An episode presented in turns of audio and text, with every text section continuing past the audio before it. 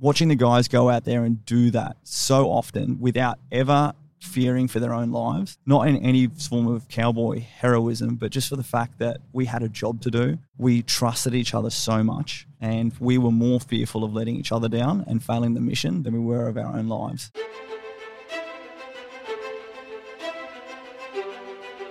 Welcome to the podcast where we track down Australian war veterans, have a chat with them, and hear their stories. I'm Alex Lloyd, and this is Life on the Line. The single greatest sacrifice I've made is my family. We weren't out there to take country. We were out there to do something. That was our job. I did feel a lot of regret. Friends were still getting killed. It got to the point where you know you're going to funerals quite Do often. I lead under fire? And that was a heavy responsibility, I guess, on my shoulders that I didn't want to You screw have to be up. resilient to get a cope War with any itself is horrific. It's a horror story. It should never be dressed up as if it's something glorious. Not what you can do for yourself, but what can you do for your country. The volunteer for service was in effect to put your life on the line. Welcome to Life on the Line. I'm Alex Lloyd, and this is the first episode of Season 5. Since 2017, Life on the Line has brought to you the stories of Australian military veterans. This is our 207th podcast, or our 102nd veteran conversation due to our particular numbering system. In all that time, we've brought you stories from World War II to the modern era. Today's guest is a Special Forces veteran of the 21st century conflicts in Afghanistan and Iraq, Heston Russell. We're recording this chat on Heston's outdoor balcony of his Sydney apartment. So if you hear some background noise, birds chirping, or Heston's adorable dog chasing after the birds, that's where that noise is coming from. We're recording outdoors today as we're actually videoing this interview, which on our main podcast is a first for us. You can watch this video on YouTube, youtube.com slash life on the line podcast, or you can also listen to the full audio version wherever you get your podcasts, Spotify, and our website, lifeonthelinepodcast.com. We'll be doing a handful of these video podcasts as the year rolls on, in addition to our upcoming video documentary series, Life After Service. But today's guest is a officer of the 2nd Commando Regiment, a veteran, Heston Russell. Heston already had a profile due to his post-military career in the fitness world, in particular bringing Barry's boot camp to Australia. He rose to further national prominence in 2020 when an unnamed US soldier accused his platoon of killing a prisoner unlawfully in Afghanistan. Heston counterattacked and came on national media to strongly refute the claims. He has remained in the spotlight since as a spokesperson for the veteran community in the lead up to and in the wake of the Brereton report into alleged war crimes in Afghanistan. And today, I'm here to find out more about the man behind the headlines.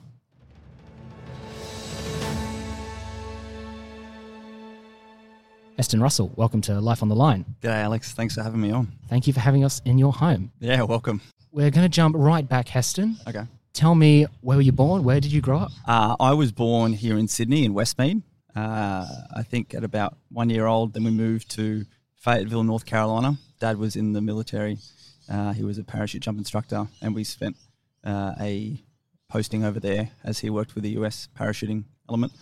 Then came back, did my schooling here, kindergarten grade one. Then moved up to Brizzy and completed all my the rest of my schooling up there in Brisbane, primary school, high school, and then went to ADFA in Canberra. So, part Sydney sider, part Queensland boy. Yeah, I have to say my heart's probably in Queensland. Come state of origin, I do still support Queensland. That's the test. Yeah, I, I mean, I've been in Sydney since 2010, military wise, in and around Sydney.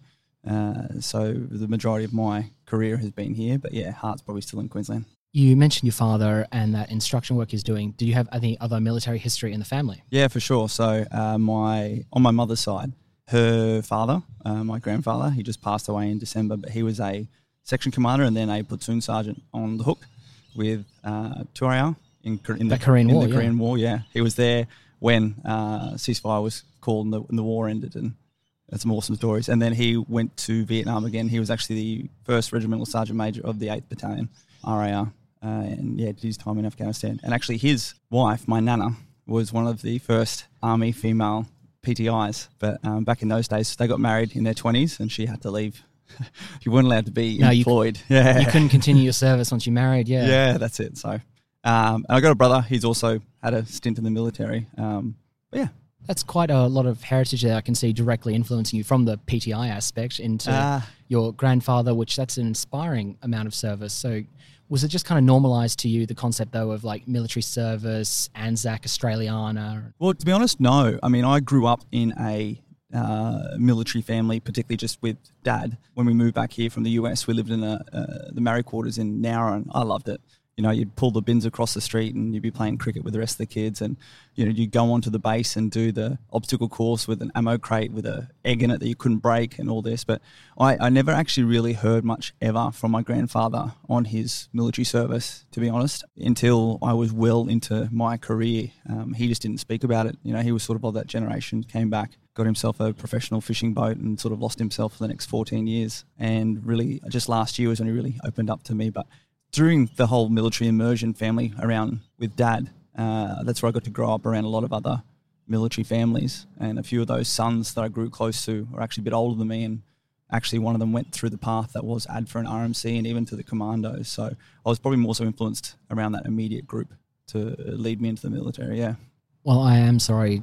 I did observe on your Instagram of your grandfather's passing could only try to imagine the impact that would have had on you, especially.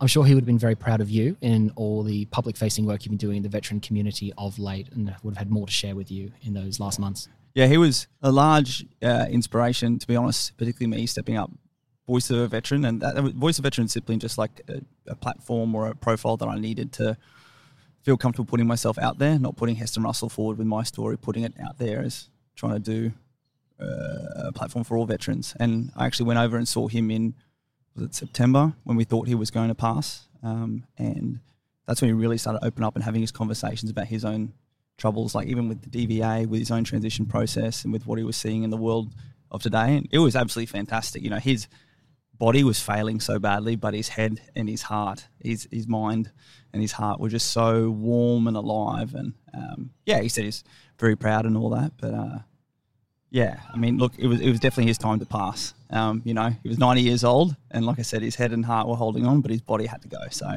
it's actually a great comfort that he is gone, to be honest. Um, but yeah, a great memory and a great legacy. I carry his middle name as mine, Graham. So again, it's uh, big shoes to fill. Let's jump back in time. Okay. What is the driving factor then for you to join ADFA, or is it just a combination yeah. of all these influences and that group you mentioned? I remember, I think it was grade 10, so 1990, 95. What am I doing? Grade 10, so it was 2000. Um, I actually, the first time went to the defense recruiter and I just said straight away, I want to be a commando because I'd actually seen my friend do that. And that's when he's like, okay, well, there's a number of ways to do that, but there's a few steps you need to do in between. And that's when he showed me ADFA and all that. And I, I just knew I wanted to leave wherever I was I grew up in Ferny Grove. There wasn't a lot going on there up in the northern suburbs of Brisbane. I knew I needed and I wanted to get like a degree. You know, that was the thing to do. Finish school at 17. So I just wanted that structure. And it was always the goal to become a commando. Literally, it was always the goal to become a commando. So ADFA and RMC were always a means to an end. Everything was a means to an end. That was really my my forethought and that was really my purpose. So it was even fascinating looking back on that, even throughout all the years where I actually hated doing the study and hated doing all that. But it was always to become a commando, essentially, yeah. Leaving aside the academic aspect yeah. of your work there, when you started that basic military training, was that gelling with you going, yes, this is exactly where I want to be going? Yeah, it was, it was awesome to be, you know, tested physically. I mean, I played rugby and all that beforehand. And, you know, that group sport, that team camaraderie, but then also, you know, doing things that were extremely relevant, you know, learning skill sets that were ultimately to make you better at defending our nation. Um, and then, you know, being tested and being put together in a team, uh, it was it was fantastic. You know, to be forced to have friends and then to be put through these adversities together and to appreciate that they were real and tangible skill sets you were receiving. I weathered through the academic periods and then thrived when we went to our bush periods. But it was also, you know, things like even at ADFA, we, you know, drill and ceremony every Tuesday and Thursday mornings, you know, white glove inspections every Friday mornings.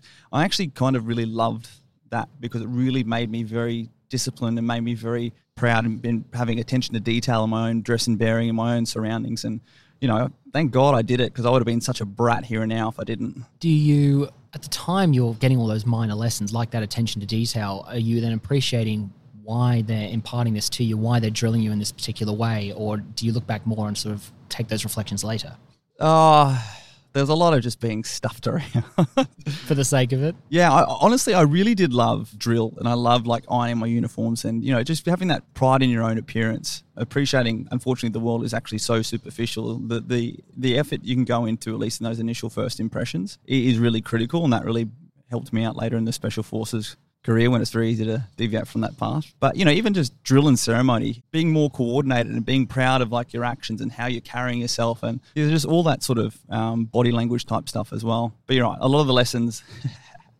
were definitely lost on me at the time, and you, you realize them afterwards. Well, you endure that, and Yeah. you've still got that focus commando. That's it. Yeah, that's, the it. goal. That's it. Before I ask about that particular journey, was there SASR or commando? It was just not commando? That's where you wanted to be, East Coast. Well, I always wanted to be commando, and it really came down to actually, again, just before I joined ADFA, I used to go back down to a place Parkes, Peak Hill in New South Wales. I used to the the dad, um, Jeff Stevenson, was actually the commanding officer. I think it was 119 RNSWR back in the day. Well, my dad was the OPSO, so it was actually his son Tristan that I watched go through, and even back. Uh, I'd go down there every school holidays and try and help and out and rouse about, or just you know go on the farm and you know shoot things and do all that. But Tristan would be coming back from ADFA break holidays with his mates. Afterwards, once I was actually going through ADFA and all that, I caught up with his guys, and one of them, you know, he was commando, he was SAS, the other friend, and I really got to actually dive into and listen to what they were currently doing. And I really always wanted to go commando for the role. It was the direct action role, particularly as a platoon commander, to command those larger forces um, in those more deliberate actions. Um, I didn't really like sneaky picky. Um, it just wasn't for me. I don't have the Not your style. attention span and the patience, and that's that's it. But it's funny you say that because we'll probably come to it later. Because in real, really heavy decision point came in 2009 when I was in my uh, third year as a platoon commander up in 2RAR, and I was really trying hard to. I wanted to do commando selection in February of 2010, and I was really trying hard to get a posting down to Sydney in order to best facilitate that. Uh, and at that time, they weren't doing the direct non-qual postings into the unit. So the best thing I could do was get one to headquarters, one Commando Regiment. And then all of a sudden, while I was on my uh, grade two, grade three captain's course in Canungra, uh, I got offered a posting order direct into SASR as a part of their non-qual piece. And of course, um, the CEO of uh, who I had at RMC is a guy Dan Fortune, uh, who is a SAS uh, officer, and he was of course uh, at the captain's course giving a presentation about uh, one of the special operations task groups missions and deployments. He was a commanding officer for, and then so he was putting the push on me to go to SAS. You know, and I really for that time got a bit got a little bit ahead of myself and thought, right, you know, I'm, you know, I can't get a direct posting in. This is the best bet. Let's go do this. And anyway, I ended up sticking to my guns. And Dan Fortune actually did the great thing. He said, "Hey, why do you want to join Special Forces? What role do you want to do?" And I told him, and he said, "Well, cool. Then you need to decide." And I did, and I said no to that. Very fortunately, later the next month, all of a sudden, Two Commando decided to open up direct postings. And I actually got a posting direct to Two Commando and did the selection later in February. And I've always maintained that that's definitely the role I always wanted to do. And I'm so happy that I stuck to my guns and didn't actually get carried away with just getting a beret because it really comes down to, as you know, like the, the purpose, the purpose of why you want to do things. That was my focus from the start, and that was my focus all the way through. Well, you endure ADFA, you get through RMC, you Yep. endure two R- RAR, let's say. And I then love 2RAR. Don't get me wrong. I absolutely enjoyed it. it was the step in the journey to the place you wanted to go. Well, and that's it. That's the fascinating part for me. So, you know, like I said, means to an end. Everything was a means to an end to become a commando.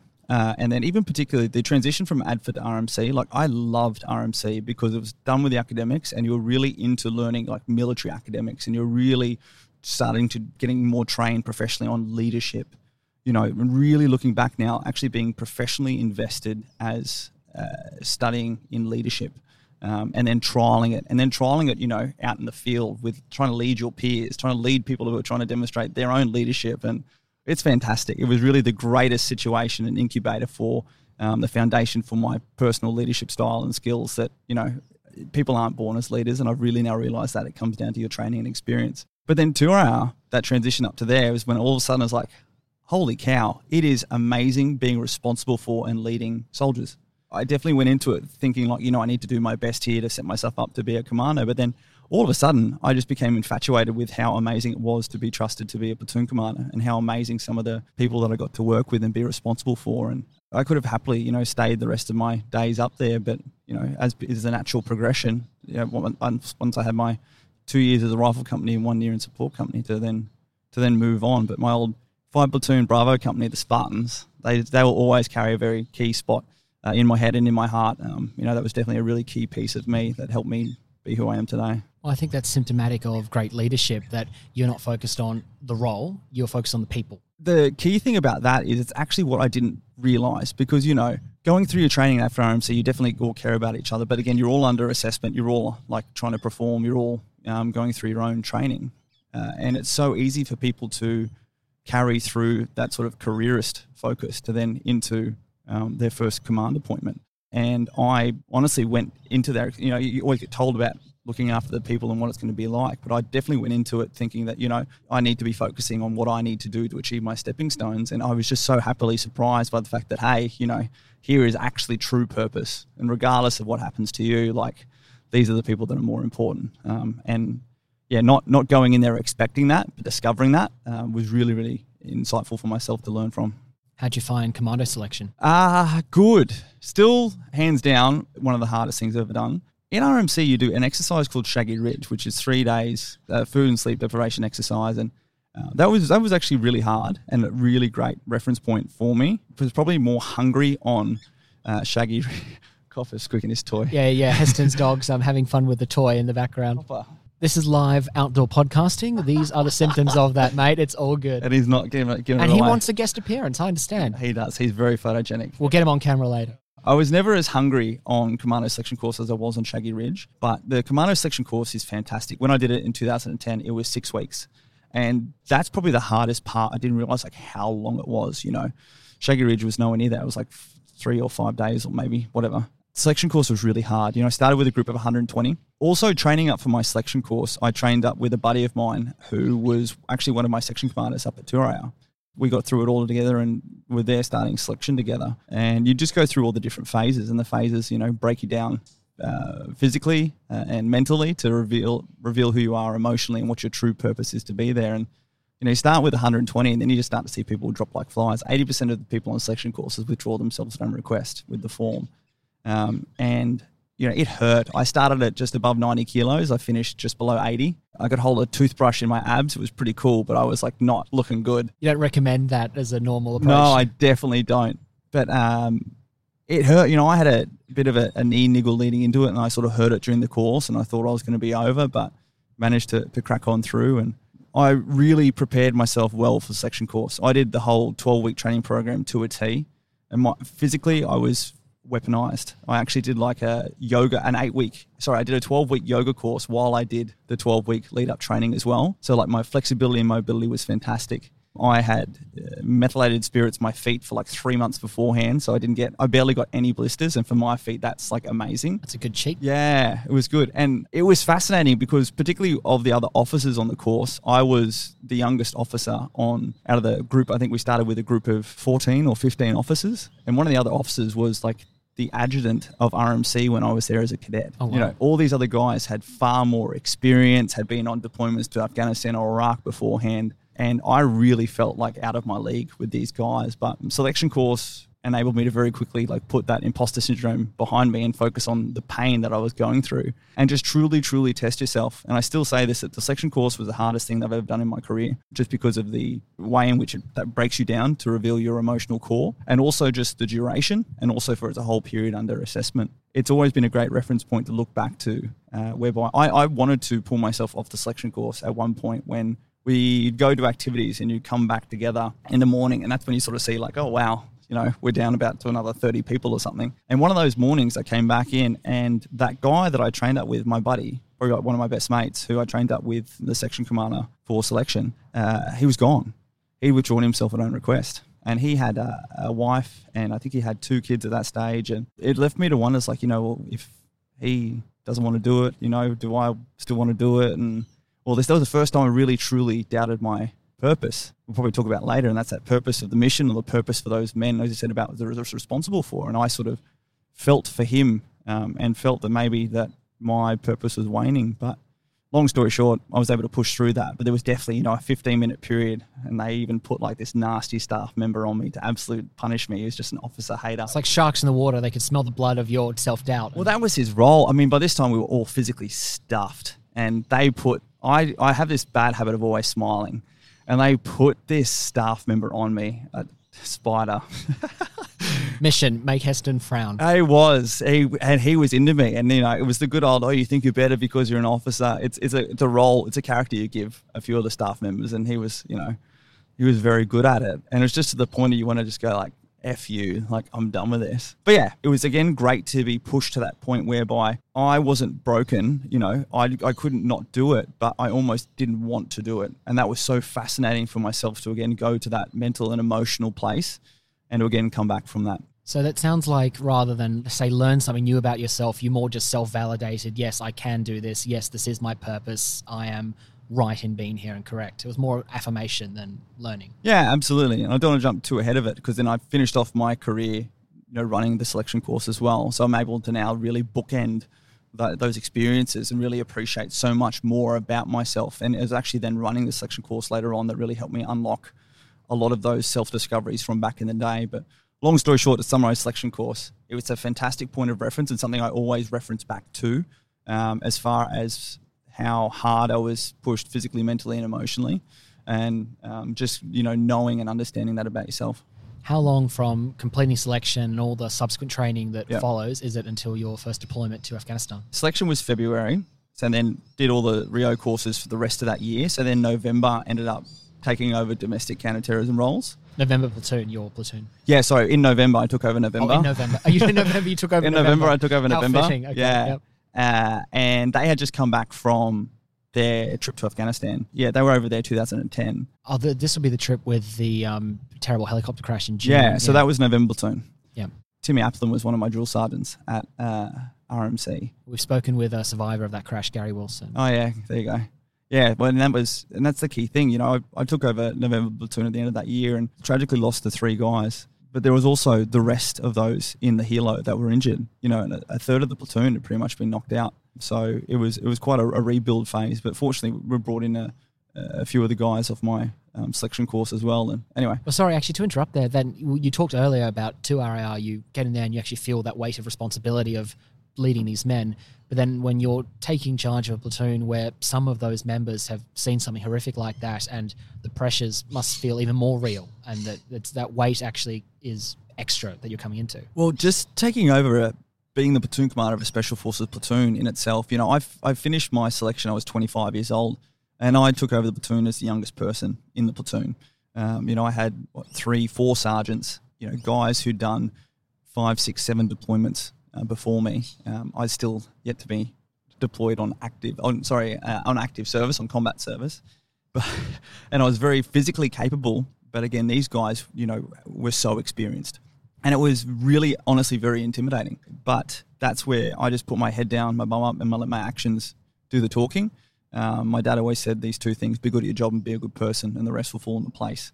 So I, w- I, I was very fortunate, particularly during the Rio course, that I was very good on a lot of the basic skill sets. You know, I'm a, I'm a very good shot. I was very physically capable and all these sort of things. So uh, I could definitely give most of the guys a, the run for the money. And particularly then we rotated onto the domestic counterterrorism role, which is really, really heavily invested in those core martial skills. So I was definitely got myself highly involved in the training with the guys and then just really made sure I sat and assimilated as much as I could. You know, and you just did the, the look and listen and, and find your way around and just let your actions do the talking. But it was very intimidating.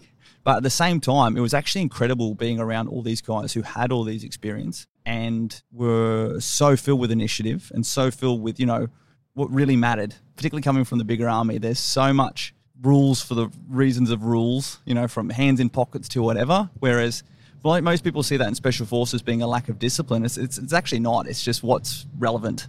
It's what's practical. It's what's practical. And some people can take it a bit too far. Um, but yeah, it just sort of comes down to the purpose. Why are you doing? What are you doing? Um, and if we couldn't understand or have those conversations, then it was irrelevant. You're busy forging the platoon, gluing it together, learning the ropes yourself, Yeah. and you've got the counterterrorism role first up. And how do you find shifting through the gears of at one point you're training for the counterterrorism role, you know at some point you're going to be deployed again, the Operation Slipper is ongoing. Yep. How are you finding it, both learning the ropes, intimidating, you've said, but then actually getting closer to those points of being either deployable domestically or internationally? Yeah, I mean, as far as like gluing the platoon together, I, I mean, I had some fantastic senior NCOs who pretty much did that for me. You know, again, I just had to be good at my job. And even the the wing sergeant major who ran the selection course then came over and was our company sergeant major. Um, it, wa- it was brilliant, you know, sort of having that cohesion with the team there.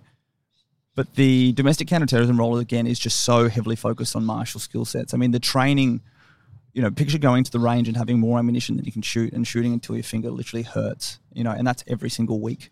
Um, you know, every week was built into a training program whereby you'd have a, a day at the range. You know, you'd have a day doing insertion skill sets. You'd have a day doing um, direct action or emergency action um, rehearsals. You know, you have a day doing other specialist skill sets, be those method of entry, demolitions, driving. You know, and you get involved with all that training at my individual level because you know even on that role as a platoon commander, you have to command your brick and you have to be there ready and good to go. And then you're spending the time in the afternoons doing the admin and all that good stuff but it was actually just fantastic again being able to bring the team together through that training and getting in there and actually um, putting your skills to the test and developing yourself. Whilst at the same time uh, particularly within two commando i mean the, the companies are all positioned in their roles per year. So one company had just come back from its last tour to afghanistan and just by the fact of being in the same base and officers mess and all that sort of stuff you're already assimilating lessons learned and there are actually like official lessons learned that are provided to all of the unit by the company that just comes back. And then you're tying into those. I mean the, the mission was just evolving so rapidly. And the biggest thing for me was actually trying to get my head around the fact that how quickly it was evolving. Uh, you know, in, in the larger army, you know, I've been to Timor and you'd seen these other deployments whereby they were relatively constant. Whereas over there, you know, it changed from then having to have partner force on the ground through to next thing that we were partnering with, partnering with the DEA, the Drug Enforcement Administration, through to now we're doing operations in Helmand. Um, it was just such a head spin. Uh, and to be honest, I never actually fully really got my head into it properly until I went over there in 2011 for no 2012, start of 2012 for the actual advanced recon. But before then was my first deployment in Afghanistan, which was in 2011, and that's where I took Prime Minister Gillard over as uh, I was her personal security officer, and that was my first ever trip to Afghanistan. And I felt so out of my depth. you know, I hadn't done a combat tour or any of that, but um, it was just so awesome getting over there and seeing it, and that's when it really started to to put the pieces together in my head as to what the role was going to likely be and then try and start to bring that back and have those conversations with my guys back in Australia.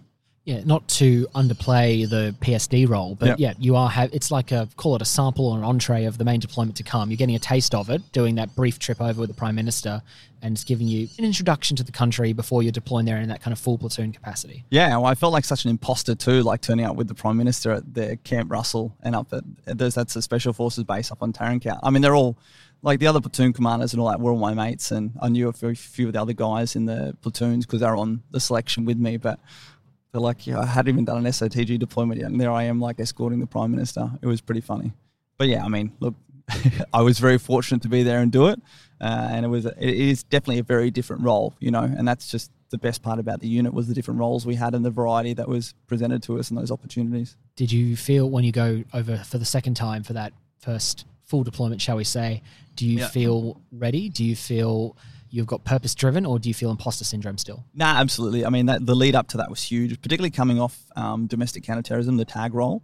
Uh, like you're you're at the best levels of your fundamental skill sets. It's then just adapting that to the what we call green roles version. You know, even from a, a tactical, you know, domestic counterterrorism is all about getting into the target as quickly as possible because from um, point of exposure through to point of impact, let's say, uh, is the time in which you know you need to be able to save the lives of the hostages. All bad people can do bad things to the hostages, so it's all about getting in there as quick as possible, and even like sacrificing yourself in doing so. Whereas in the green roles, you have to slow things right back down, and it's more about that stealth, um, that clandestine, um, and that also more deliberate because there's threats like IEDs and all that sort of stuff as well. So there was a very detailed transition phase, including the mission rehearsal exercises and our own lead up training. But again, you know, I had weapons, uh, weaponized platoon sergeants and section commanders um, who and team commanders who would take the guys through all that training uh, in our normal platoon training weeks. And again, these are guys who'd been there three, four, five, six times. You know, and even they were briefing me on. I was learning so much from them, and then we were still learning so much together because we were also realizing how quickly things were changing. So by the time we hit the ground running, uh, middle of 2012, we were really, really well prepared. And even then, again, as a part of that transition into country, you know, I get to go over there with my um, platoon sergeant and team commanders for uh, a week or two ahead of the rest of the guys, and we actually go and embed with one of the other platoons, who was one of my mates, and go out on missions and tasks with them. And you actually do like a proper handover of one It's like a nursing patrol. nursery patrol, yeah, like tactics on the ground, but two, like key relationships. You know, I took over the relationship with the Task Force Gunfighter US uh, helos who were in support of us, and then over to you go to Kandahar and meet with all the guys who are actually flying the UAVs and drones and stuff overhead, and then you meet with like fighter pilot dudes from the other countries who are actually flying and supporting your missions. Then by the time the platoon arrived, you know, I felt very, very comfortable, and you know, you were actually in the position whereby then with the other um, platoon staff, uh, helping them come up to speed with the mission that's ahead of them. Um, so yeah, it, it was really, really a very professional process. When you get out into that first patrol or first operation or first contact, how do you find yourself measuring up against your own expectations? The first mission of my own outside of the nursery patrols when we first deployed as a platoon um, was a dry hole. Nothing happened. Um, Anticlimactic then? it was hilarious, you know, because you sit there and you're like, right, what's going to happen? Nothing. uh, the guy we were looking for wasn't even there. Uh, it was just a big old dry hole. But you know, it was just fantastic getting out there and, and operating it. And it was, it felt so weird. We always would come back to the platoon lines and do a debrief, like a hot wash. And the guys are funny. Uh, my team commanders had organised a cake. so we're there doing this debrief, and then one of them disappeared. The next thing, my one-one he just had this shit-eating grin, and they brought in this cake and just popped my cherry with my first mission. You know, that's the sort of camaraderie you had. Um, you know, you can't take yourself too serious, and it Does was. it count as a cherry pop if it's a dry hole? Oh, look, it was my first combat mission. I, I, I didn't even say that. The guys were just being funny because, you know, by this time, this is 2012. I joined uh, ADFA in 2003. And, you know, even, uh, you know, my, today my three years in uh, and Townsville, and then by then it had been a year and a half at the officers' mess in Tucumano. You know, I still had like my Timor gong and my Coca Cola gong, and you know, it was it was really like a becoming a bit not a bit in my head in hindsight. You know, it was a bit of a complex. You know, it's like I haven't been on um, operations yet. You know, everyone else in that mess had been on Afghanistan, Iraq, and again because I was so young, um, it was really like you know I need to prove myself in all this. So I put a lot of expectations on myself, and there's so much that I learned in hindsight about how relevant all that was. But you know, I was 25, 26, 27. It was it was a phase. It was a learning phase. And you've had this goal for nine years. It's been Yeah. your big passion and purpose, and then you finally get to it, and it's That's it. not what you were exactly hoping for. Yeah, and I mean the best lesson I've learned is just to stop and smell the roses along the way. To be honest, you know these. I know you made me wear my medals for this, but like me- we yeah. invited you to wear your Yes, medals. asked me to wear my medals. But like medals don't make it the man. I mean, I remember back at my ADFA days, there was one of our staff members who had like 14, no, they didn't have 14, had like seven medals on their chest. And I was like, oh my God, wow, like that's amazing. And then that person's just like, you know, I'm a, I'm a clerk. I got deployed all over the place, um, you know. And he was, he was actually the first person to say, never look at someone's medals and automatically assume that they're one, good at their job, or two, a good person. And medals demonstrate experience. It's what you do with that experience that is what counts. Um, you know, and I spent so long thinking that I was inferior with my three gongs. But then that deployment in 2012 um, was the absolute highlight of my career, um, whereby, again, that incredible responsibility of leading people overseas and in combat and seeing them rise to just such amazing greatness individually and collectively. Literally uh, going out, we went on, on 67 missions that that um, deployment. You know, everything was drawing down in Afghanistan, and we were just being deployed left, right, and center. And you know, we were we were very good, particularly coming off um, domestic counterterrorism roles. You know, again, those martial skills were fantastic, and our ability to fight as a as a platoon, communicate. Um, I I was really comfortable with wheeling and dealing assets. You know, particularly. Um, half on versus half off. So a lot of tactics used to be like to helo assault force off and then try and do a clandestine sort of walk in. Whereas I was adamant that, you know, in Afghanistan, you just, it's so hard to try and achieve, particularly with the platoon force. There's a dog here, or there's just a random dude out there, and the ability to get compromised and expose yourself to risk. And then also the fact that there were so many targets lining up for us to hit. I just really went down a heavy line of operations whereby uh, I worked extensively with the US Helo call signs, assets, their, their planning staff, their operations staff, and really started to develop um, some SOPs that had us landing as close as we could with these compounds with proper force risk mitigations and then just the way we conducted our operations to really turn and burn in, you know, a couple of hours as opposed to spending a couple of days on target type No stuff. sneaky Pete, just get in there, get it done. Yeah, get in there, get it done. And, you know, there was extensive planning on the back. Each mission, you know, we had to brief helicopter crews five days out, had to brief ISR assets three days out.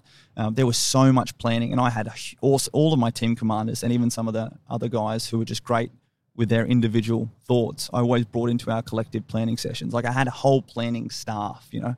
I was the guy who had to, you know, sign off on the mission at the end and then go and out and lead it on the ground. But it, it- you know, it was a huge staff planning process, and I had amazing team commanders sitting there planning their individual elements, and I put it together in the platoon con ops, and um, it was absolutely fantastic. And we got to do that like nearly every second day, uh, and got to do it with you know the finger of God supporting us from above with all the assets that we had on hand, and um, watching the guys go out there and do that so often without ever fearing for their own lives not in any form of cowboy heroism, but just for the fact that we had a job to do. We trusted each other so much, and we were more fearful of letting each other down and failing the mission than we were of our own lives. Um, and it's just, it's so hard to explain. And I've gone back and had so many conversations with the guys um, since then, particularly in the last year, talking about that. Just being at that level where you literally don't really, it's not that you don't care for your own life, it's just not a factor in your head and you're so focused and driven to what you're doing. It's just such a euphoric place to think about in hindsight. Whereas at the time, you know, again, coming in on some dodgy helicopter insertions, um, you know, being full browned out and hitting the ground before the pilot thought it was going to hit the ground. And, you know, it was just like shit, you know, my head's thinking, right, if we roll over, this is what we need to do. Right, if, if we're facing in the wrong direction, this is where like the head was just always on the job on the mission. Whereas nowadays, I'll take off from Sydney Airport and hit a little bit of turbulence, and I'm like saying prayers and holding onto the seat. It's just fascinating where like my mindset was back then compared to now. But you had built yourself up to that over years of training, all of you sharpening yourself to be that tip of the spear, as it were. Yeah, And you describe that euphoric, almost kind of flow state in high performance, Yeah. but also your responsibility as a leader. You've got your monitoring metric, performance metrics of yourself as a commando, Yeah. yourself as a captain, and looking down at the troops under you from the NCOs to the regular shooters and so on. You're having to juggle so many different balls at once. How did you find just that day to day constant command requirement and responsibility? Well, I loved it, and my my entire life was my my job. Um, you know, even back home in barracks in personal life, you know, I I worked. I sometimes went out with mates on the weekends, but everything everything was geared towards my work. I never had a, a relationship. I never had a dog. I never had anything that ever got in the way of me being the best at my job. And again, that was sort of the short term, um, not sacrifice, but decisions I made because, you know, I wasn't going to be a platoon commander forever. You know, I achieved what I wanted to do in being there. And now I had this huge responsibility and I needed to do it to my absolute best because, you know, this was real life and death shit. This was real. The responsibility of being a, a special forces member of the- the Australian Defence Force, let alone the missions and tasks we were given, let alone the responsibility I had to perform for my guys because we were going to do real world dangerous shit. Um, I took very, very personally and professionally, and I aligned everything in my life towards it. And again, it was a phase, uh, and it's nothing I would have changed. And it was again a phase that took me to being my personal and professional greatest. later on we'll get to your transition when you finally leave the service but the other transition i'm interested in is that first time you come home from that major operational deployment you've been in that high euphoric state that flow state and fulfilling this dream and then what's it like your first day week month when you're back in australia Oh, it was a lot. So the end of that trip, there was a lot going on. You know, from we had to send a platoon back early to not stay and do the winter rotation, which was my platoon because I was due to then rotate on to being the company XO, and we then had to take over contingency or advanced force operations, basically conducting international engagements and training in the Asia Pacific region. And I didn't want to leave my platoon. You know, again, like that deployment was so amazing. I wanted to stay on another year and be a platoon commander. I wrote a letter to the new oncoming commanding officer just saying how I really, really wanted to. You know, again, I was still so young at this time in comparison to some of the older guys. Um, and I understand there needed to be a career progression. But I, you know, literally kicking and screaming wrote these letters and had conversations with my CEO and nah, the decision was made and my Peter Pan syndrome got a good smack in the face. But uh, also we'd lost Scott Smith. Um, Scott was one of the absolutely best soldiers I've ever served with, and we lost him um, in October. Uh, and we rotated out uh, early December. And upon return, uh, the day after we got back to Sydney, we organised um, Scott's mum and his sister came to Sydney Uh, I'd never met them before. Most of the guys hadn't met them before, but we met her and went to the North Bondi RSL and just had a meal with her and caught up with her. And Scott died on the second day of the mission in Helmand. We had another day, another 48 hours out there. And then when we got back, we did the ramp ceremony and all that. But we never really got the chance to, you know, probably connect and farewell because the tempo was so high. So getting back and meeting Scott's mum and meeting his sister was, you know, a, very big transition. You know, sitting there out look, looking over Bondi um, with the mother and sister of someone that, you know, I felt a bit of a personal responsibility there as well. So Scott's funeral had been conducted while obviously we were over there, but um, they wanted to spread it. We're going to have a, a, ceremony to spread his ashes. So we then, most of the members, or a majority of the members of the platoon, then travelled um, down to uh, where were they going to do that. So we spent about three days together, and you know that was quite the process. You know, and then after I did that, then I went back to my family, um, my mum's place in Brizzy, uh, and it was very surreal. uh, you know, it's not like a you know coming down from that and you know jumping at shadows and all this. I was very fortunate, you know, that again the majority of my time over there was flying in helicopters. You know, that was my way of bypassing all of the IED risks and threats and all that that came along. So you know, I didn't I didn't look at stuff on the roadside and you know twitch and do all that, but uh, it was boring being back. It was so boring being back. Having said that, like I was tired. You know, we worked so hard over there. Um, it was kind of emotional also realizing that I wasn't going to be in charge of the or have the chat platoon anymore.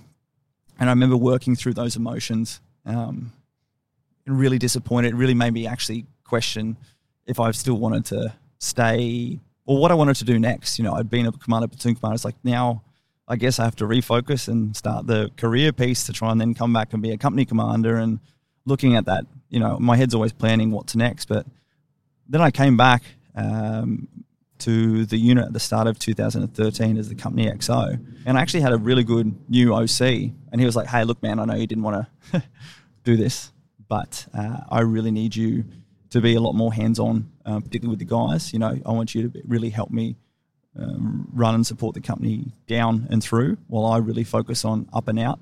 He was a really, really smart guy. He'd actually been a JTAC and then transferred over um, to what was called CAT A uh, and he was like big brain concept. You know, we had been given the role to uh, basically engage with Asia Pacific, maintain these um, deployable capabilities like parachute load follows and their ability to force project essentially from Sydney or from Australia anywhere into wherever we needed to the Asia Pacific. And there was a lot of really th- creative things we needed to do, and including, you know, helping to work with the Navy and Air Force on some of their um, deployable capabilities, and he was really focused on that and really let me get my hands on um, in the XO side. And what I didn't realize is Company XO actually had a lot more um, ability to actually better support the guys, even if that was like administratively or just making sure they weren't they were resourced better and all that. And again, in hindsight, it was such a key lesson learned for me that I actually really loved my time as XO because it gave me the opportunity to have more authority to better support my guys. And then I wasn't just responsible for my platoon, I was then responsible for the other platoon and all the guys in the company. And it was really great to actually get me out of my box and really be able to put my rank and my authority into use to better support the guys. You know, particularly when you're a platoon commander, it was very easy to like, you know, be pissed off at some of the decisions made above you. Um, and then finally, I had some influence, some better influence over those decisions and made sure that they didn't happen again. So Plus, I just spent that year traveling around Asia Pacific. It was absolutely fantastic. Yeah. Can you walk me through your career timeline, I guess, then for the next few years? What roles do you take? Uh, yeah, so end of 2013, I then became adjutant to commando, um, which was fantastic uh, because I had particularly some key projects on, you know, really bringing together the other captains and the junior officers um, in more of a leadership role and, and implementing projects like the um, what do we call it? The commando prospect. You know, basically doing more as far as opening up uh, the education understanding to wider army and potential younger officers who wanted to then do commando selection. Because I remember myself, you know, you outside of special forces, you just sort of hear, you only get to hear the stories and do whatever. Whereas we started organising, actually getting guys and girls in and doing trips and having them come to the unit and you know showing them what you actually do day to day as an officer in the unit you know, everyone knows about the operations, knows about the deployments, knows about this. It's like, hey, what do you actually do day to day? And you can imagine that's just a, the huge unknown and uncertainty. And it was just help breaking down uncertainty with education and understanding. So that was so much fun. And then, you know, at that time, we had everything from the deployment to Okra stepped up, uh, which was combating ISIS um, in Iraq. You know, the first deployment happened there, and up to Brisbane supporting the G20. Um, you know, every single thing that the unit was involved in, I was involved with as the, as the adjutant.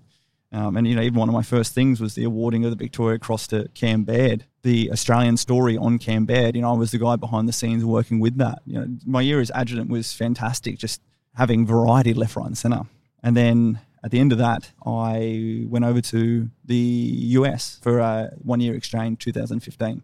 So that was with the 75th Ranger Regiment, um, and that was my last year as a as a captain. Can we jump back to Okra? So, do you Yep. deploy there as the adjutant? No, so I didn't. I was actually, I was actually in doing my COAC course. I was in Canungra when uh, my commanding officer uh, took off uh, with the first deployment over there. I was actually extremely jaded by that because we'd been messaging, and I always wanted to get to Iraq. I've always had this, um, not fantasy, but as in like you know uh, the the history behind Iraq. You know, even my dad. Deep ancient history. Yeah, ex- exactly. Cradle civilization. Exactly, you know, like the start of civilization. You know, my dad had actually been deployed to Iraq, and you know, I thought I'd missed out on Iraq. Yeah, so then I was his adjutant, and I was his, you know, right hand man as far as the junior officers went. But just the the timing happened, and he got so focused on it that he actually deployed. And literally, you know, I got a message from someone else saying, "Oh, the CEO's on his way to the airport." I was like, "Hey, boss, you said you were going to take me." He's like, "Oh, sorry, mate. You know, everything happened too fast. I had to put someone else on the IMD." I was pissed off. Anyway. Uh, but yeah, and I had a new CEO come in um, who was absolutely fantastic, uh, Garth, and really got to forge a new relationship. You can imagine you have to forge like a brand new command relationship there, and um, he re- again really empowered me to get a lot more involved with things like the G20 and with helping to support everything else that needed to be run back um, at home. While we particularly had our element forward forging the first deployment over there, you can imagine there's a lot that needs to occur. It's very easy to jump something over there but then it's actually then putting together the pieces behind it um, and still maintaining all the other operational capability requirements we had to as a unit. So again, it was it was a fantastic personal and professional progression for me as again my eyes and ears just got opened up wider and wider and wider. And you know, get to see all of the internal and external workings surrounding not only two commando but the wider special forces and special operations command. And particularly in that role, I had to really um, engage a lot more with all the other units in special forces as well. So from SASR to the engineer regiment, and particularly up to special operations headquarters, and then a lot of the other government assets and things like that, uh, assets and agencies. I really had to be that guy plugging into, and I was a lot of the time the LO or the lead planner or whatever that was put into those elements to do that. It was very cool. Yeah, your career really actually showcases the variety of roles and exciting places and different places you can get to.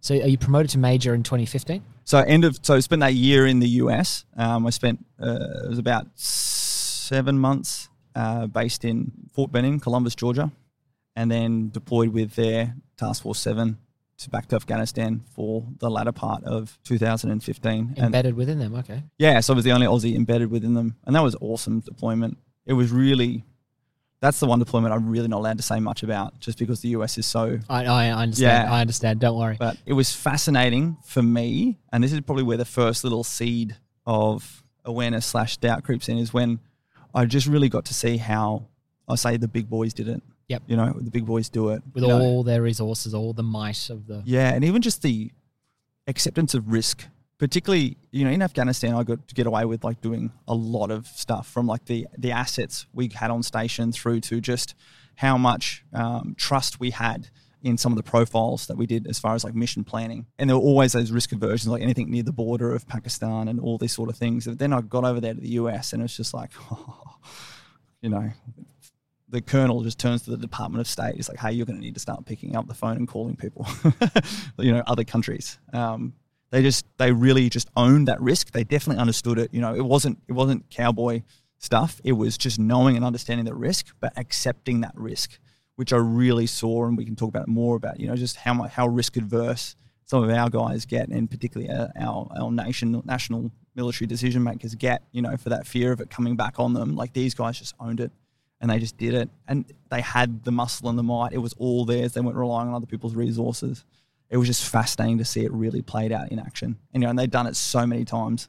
I want to jump ahead to 2017, but before I do, I'll ask one question I think you can answer about this deployment Mhm. in that how did you, I guess, reflect on your, at the time, or in hindsight, either way, your performance there and how you'd grown as an operator, as a leader, and all those different aspects from your f- first combat deployment to Afghanistan? Could you see that growth and difference within you in those years? Yeah, really huge. I mean, particularly, I mean, it, it's very handy being like the only Aussie with the US, and again, sort of being being fit and likable as well as being good at your job and all those sort of things. It, was finally being able to put that all together and you know carry that responsibility of being the best representative of not only my my country but my command and my unit and all that. But you know, I found myself being able to sit there and engage with them to talk about you know operational planning and mission profiles through to then actually talking with the younger company commanders and all that about tactics and actions on the ground and how we'd use some of our assets with the helos and some of those profiles that adapted in 2012 and to some of the profiles that could be used over there. So it was really fascinating being useful across every aspect essentially. Um, and yeah again being able to do so with an aussie accent was even easier to cut through And talk about drop bears, mate, and the usual drop shenanigans. bears and coming at you with a, a knife. Say it, say it. That's not a knife. Yeah, all the time. Yeah. Tell me about 2017. I came back from the US. I was the chief instructor and OC of training wing at the Special Forces Training Center. So we uh, ran the Special Forces selection course, the Commando selection course, and then the Rio. And that was at a time where we were just required to readapt it to um, focus less on kind of selecting specific for operations in Afghanistan, which was sort of the ultimate end state. That's the highest level of risk, and still achieve that, but then include a lot more uh, like emotional quotient and personality testing and behavioral testing, and really utilizing a lot of what I've used, particularly in the representational roles from jumping around Asia Pacific 2013 to embedding with all the other agencies 2014 in Azaj to being over there in the US with all that sort of stuff. Helping to how do we better select people who will be able to match those character profiles, not just the high end warfighting profiles. And that was so fascinating. That's where I said that was that bookend that really helped me realize and unlock and draw a lot of pathways back through not only my selection but my entire career and help me better understand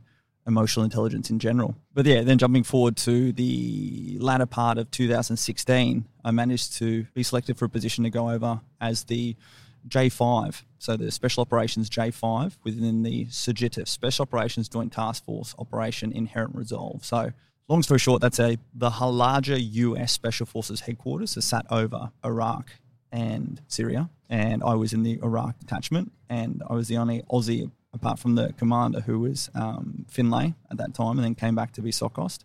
And I was the the J5, so I was the plans officer, and it was so personally, it was so satisfying being in Iraq, but also so satisfying actually being able to contribute to the fight against ISIS. And this is in the context of, um, just for listener clarification, Battle for Mosul, and this is when it started to really come to a head. Yeah, Mosul was in full swing from my time as adjutant, you know, from missing out on being deployed to Iraq, but watching what was the true manifestation of like evil in the modern day world. You know, we got to see how terrible these people were that we were facing. Um, you know, you, the, from the beheadings through to, you know, watching that pilot being burned alive and, you know, just what they were doing to the local population. There was no greater purpose than to take the fight to these people and support those who couldn't be. And I finally got the ability to do that.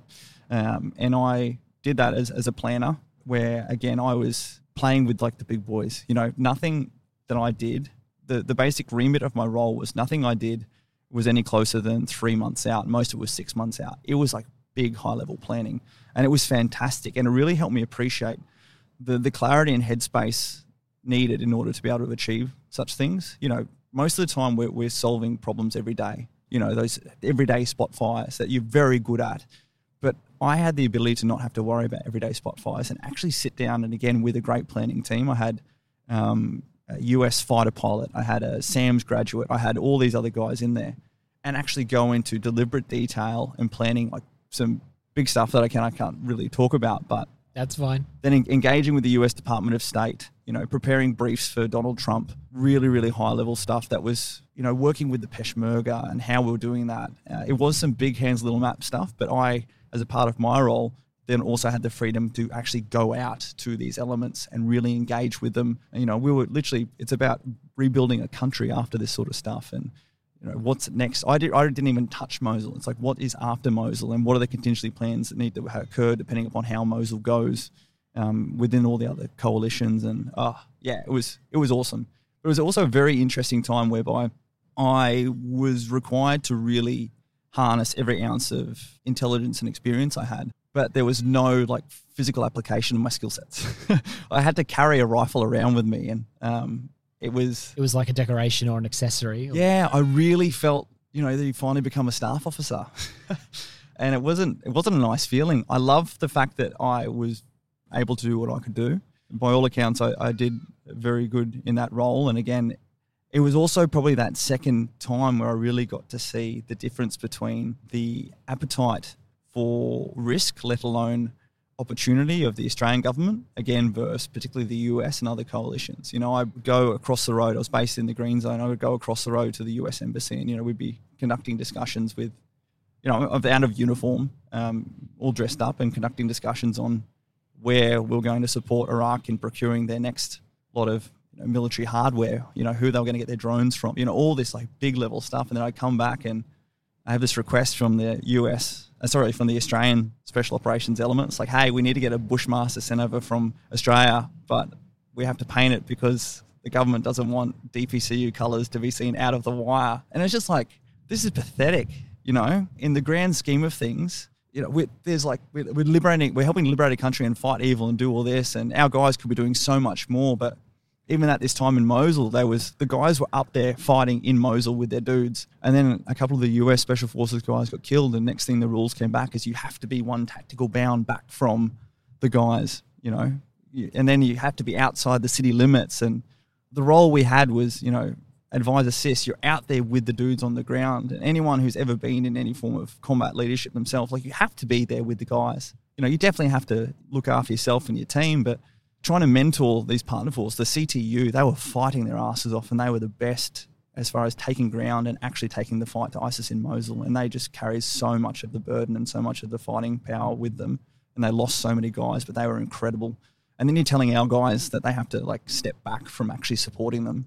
Um, you you not only erode the legitimacy of yourself to perform that role, you start to like emasculate our guys um, from supporting those who are taking the casualties, and you actually put more uh, mental and emotional wedges in um, not only your people but the people you're supporting. And it was really disheartening to watch that. That you know there wasn't even even logic behind it. It wasn't actually safer back here, you know, because you're having these random suicide IED cars. And by then, um, during that time in 2016, they started weaponizing like little remote drones. They started attaching the 40 mil grenades to them.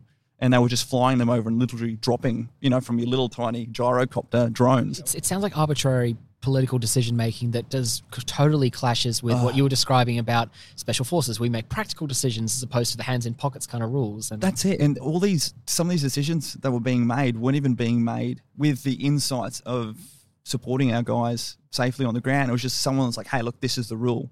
You know, as opposed to listening to the people on the ground and what's actually needed to achieve your mission. It's like, hey, no, the, the mission here is not to um, expose our guys to more risk than we need to, as opposed to the results and actions on the ground. So that really started to erode at me even further. Um, at the same time, the general that I was working with, um, Findlay, I'd come from all that entire career, as I said beforehand, uh, in particularly two commando, and then even running the selection course. Um, and I really looked forward to the opportunity to let him know my perspective um, and my experience, um, and even particularly on this on the selection course. So the key thing to note with the selection course is everyone tries to change it every single year. Everyone comes in with their own philosophies, and we'd really done such a huge body of work, bringing in all forms of external support. You know, female female psychologists, psychiatrists, working with the AIS, all these sorts of things. And I really looked forward to briefing him on that. And you know, all I sort of got was the you know I know boats. He was a troop commander in SAS way back in the day. I know boats. Um, I look forward to I look forward to watching two commando putting a battalion out on the parachute um, out on a parachute jump because that's what they said they could do when they took it over from 3RAR. Um, you know, just these irrelevant conversations that clearly demonstrated one had no knowledge of the current capability and two didn't care. Um, so that was sort of the final key piece that was really eroding me further, whereby um, I was becoming a little bit disillusioned in our appetite to actually accept the required not only risk but opportunities to achieve the actual mission. It came down to public opinion and reporting back to Australia um, and making sure that we weren't getting people killed or injured, regardless of the fact that we were letting people down and, and causing more mental and emotional injuries in doing so to our actual guys, through to um, you know a, leader that I couldn't follow and believe in, um, and then you know likely moving back because they were saying that my time at SFTC had qualified as subunit command. Um, they wanted me to try and get down to Canberra to staff college as soon as possible because we were having a great shortage of senior majors and lieutenant colonels and all that within um, special forces, which, as you can imagine, you've heard from me say before, was just moving further and further and further away from leading and commanding soldiers. Well, I wanted to ask about that in that in the first part of your answer, you describe what sounds like a really fascinating job, that deep kind of big picture planning. Yeah, I loved it. And compare that to any other kind of line of work. Your first big leadership role with your platoon, 2012, five years, four and a half, five years later, you're in this massive scale. Like in any corporate sense, that's quite a fast sort of promotion track. I know the military scales differently, but Yeah. it's a huge role change. I can sense how, you know, enraptured you were by this role, Yeah. but also were you kind of itching, I also want to go out there with the guys. Yeah, I mean, I'm also I'm a very quick learner. I'm not the smartest person, but I'm very good at learning things very quickly. And I'm also a very lazy person when it comes down to it. So I can actually readily self-assess where I'm actually best used. And to be honest, at this time, you know, one thing that also I absolutely hated, particularly in my time in Afghanistan, was people who just wanted to come out on a mission. You know, particularly other officers who wanted to come out on a mission. Just for it, yeah. Yeah, absolutely. It, it's like that's entitlement. That's not responsibility. I absolutely hate it. And also because that's putting additional responsibility on someone else. Like, you know, if you, unless you've actually been training within that platoon, we all definitely have a great basic level of skill sets. But there's no point like overcomplicating things and exposing them yourself and others to excessive risk and, you know, going out there and chasing battles. I'd had my battles in 2012. Other people could do that job now. Other people couldn't do the job that I needed to do there.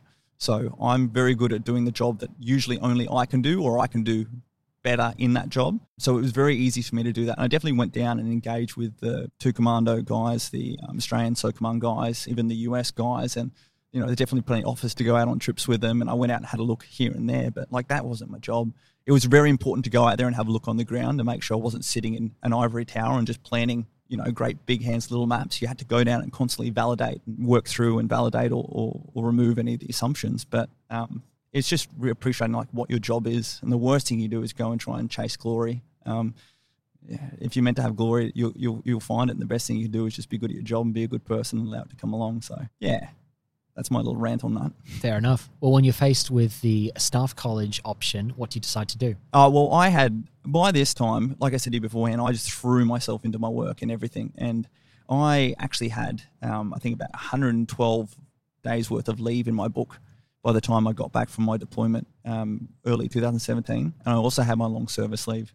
Uh, and during my time in the US, actually in 2015, I actually had a lot of downtime. The US has so many public holidays, and they usually uh, would change it so as you'd have a lot of long weekends and things like that.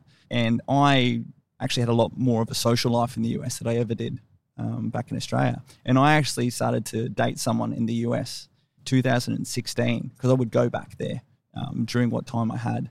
Uh, and it was a man, so I was um, in the closet the whole time because being gay didn't align with me personally, let alone the culture I was within. So that's self denial, not just self protection. Um, I don't know. I've never had to think about it in that terms. Being, I didn't, I didn't like being gay. I didn't want to be gay. I wanted to change being gay. I saw it as weakness. No one else in my unit of 400 special forces operators and 400 support staff was openly gay. And at this time, I was a major, you know, the second highest rank. Um, and I didn't want anyone to look at me differently. I didn't want anyone, even at this time, to, you know, the gay marriage vote happened in 2015 while I was in the US. You know, I watched the nation be divided over it. I didn't want any of that to be in a factor because I was good at my job. Um, and I needed to be good at my job and maintain being good at my job every single day. And I didn't want anyone even looking at me to giving me any form of special treatment. You know, I just didn't want it to be relevant. I didn't want the dudes looking at the boss and saying, oh, is he doodle snooping us in the shower or shit like this? It was all in my own head. And being gay didn't weigh up against my personal values. You know, it was just, it was selfish. Like I didn't need to be gay because it was, it was it detracted from my job personally and it felt selfish. But anyway, as all those other factors, like I talk about on that deployment to Iraq, you know, those little seeds of doubt start sowing in. I was actually sort of dating this guy for nearly two years by the time I was in Iraq. Uh, and that's what I actually learned because I had so much time to think, particularly long scale in my in my job. FOMO, fear of missing out, is real. And at the same time, you know, between 2012 to 2015, social media, you know, Snapchat, and all the ability to be so readily connected with what someone is doing. Um, you know, every evening I'd go back to my phone, which was obviously back at the secure area, and see like normal life going on and how I could be a part of that. So, long story short, I got from that back from that trip and decided to take the majority of my leave um, to figure my life out, and I actually went over to the US um, to be with him, and I, as we do, rapidly transitioned into a new life and um, continued on my leave. But during that time, put up put in my discharge application, and I never I never served another proper day um, and discharged at the 24th of January 2019. So I had a lot of leave in my book and took it at half pay. And I went back to the unit a couple of times to hand in things and tick boxes. But Effectively done. yeah, that was pretty much it. Well, Heston, I cited in the introduction like, some of your great achievement bringing Barry's boot camp to Australia. Yeah. And so you clearly found a new professional outlet to focus on. And we know you're an incredibly hard worker. So I can see you jumping, finding the next thing. You're planning steps ahead and going, okay, what's my next thing? Fitness, this. I'm just making guesses here. Yeah. Can you tell me about your transition from your last day in the unit, both on that professional sense Yeah. and then that personal sense?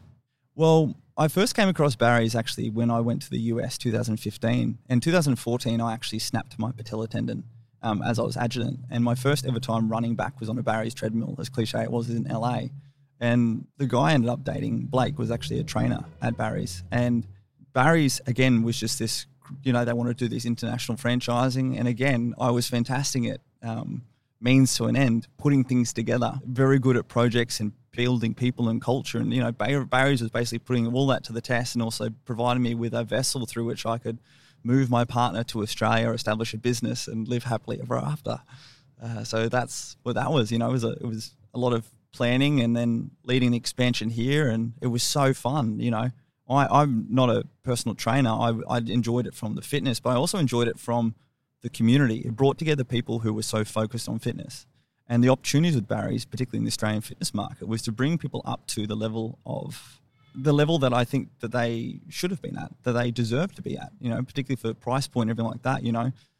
So anyway, long story short, managed to partner with the people who own Fitness First and all that. They called Fitness and Lifestyle Group, and you know, agree to be the lead to expand it here. And you know, we're building three and a half million dollar fitness studios, three of them here in Sydney, one in Singapore, and really bringing and elevating the experience up while focusing on the core brand. And at the same time, you know, I got to do things like convert a warehouse down near the airport into a training and selection facility where we had a couple of hundred trainers go through and do a selection process for them through to personally selecting all the staff in the studios and doing like our own cultural onboarding. And, you know, I was building my own family, which is what I needed, particularly jumping out of defense. And I was doing everything from handpicking every single fixture and finishing through to organizing training and selection processes through to jumping into marketing, retail, all this sort of stuff, and just filling my life with every ounce of it.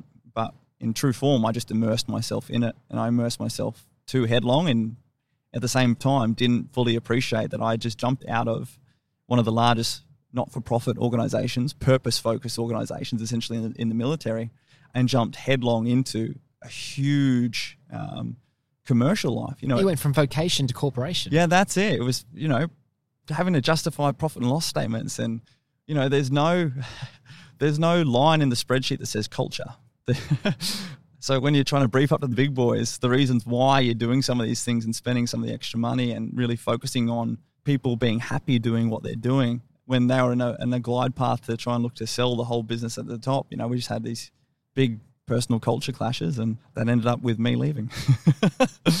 yeah. leaving aside that professional journey, I guess, Yep. though, you know, you had this commando dream from when you were a teenager and it was your purpose. It was then what your identity was. And I can gather from this conversation a key defining feature of who you were. And then, yes, you'd been jaded as those later stages and aspects of your career. Yep. But then still, you are leaving that big family. You've lost that part of who you are. You are now X and you've lost the immediate access to that tribe, as it were. Yeah. And then the Barry's thing goes so far, and then you also kind of leave that corporate tribe in a way. Yeah. How did you find that experience? the key thing about being a commando, and I still love like the phrase commando, and it's something that I try and hold myself to. You know, unconventional. You know, remember we had to like study one of the tests at the start of the course. You know, you just basically have to do this pop quiz test. And there are all these definitions you, you know, spend all your time studying for. It's unconventional, not bound by or conforming to convention, precedent, or rule. And one thing I loved about then throughout the commando career and then even what we were training and selecting the guys on towards the end of it was selecting and training the right person to be ready for anything.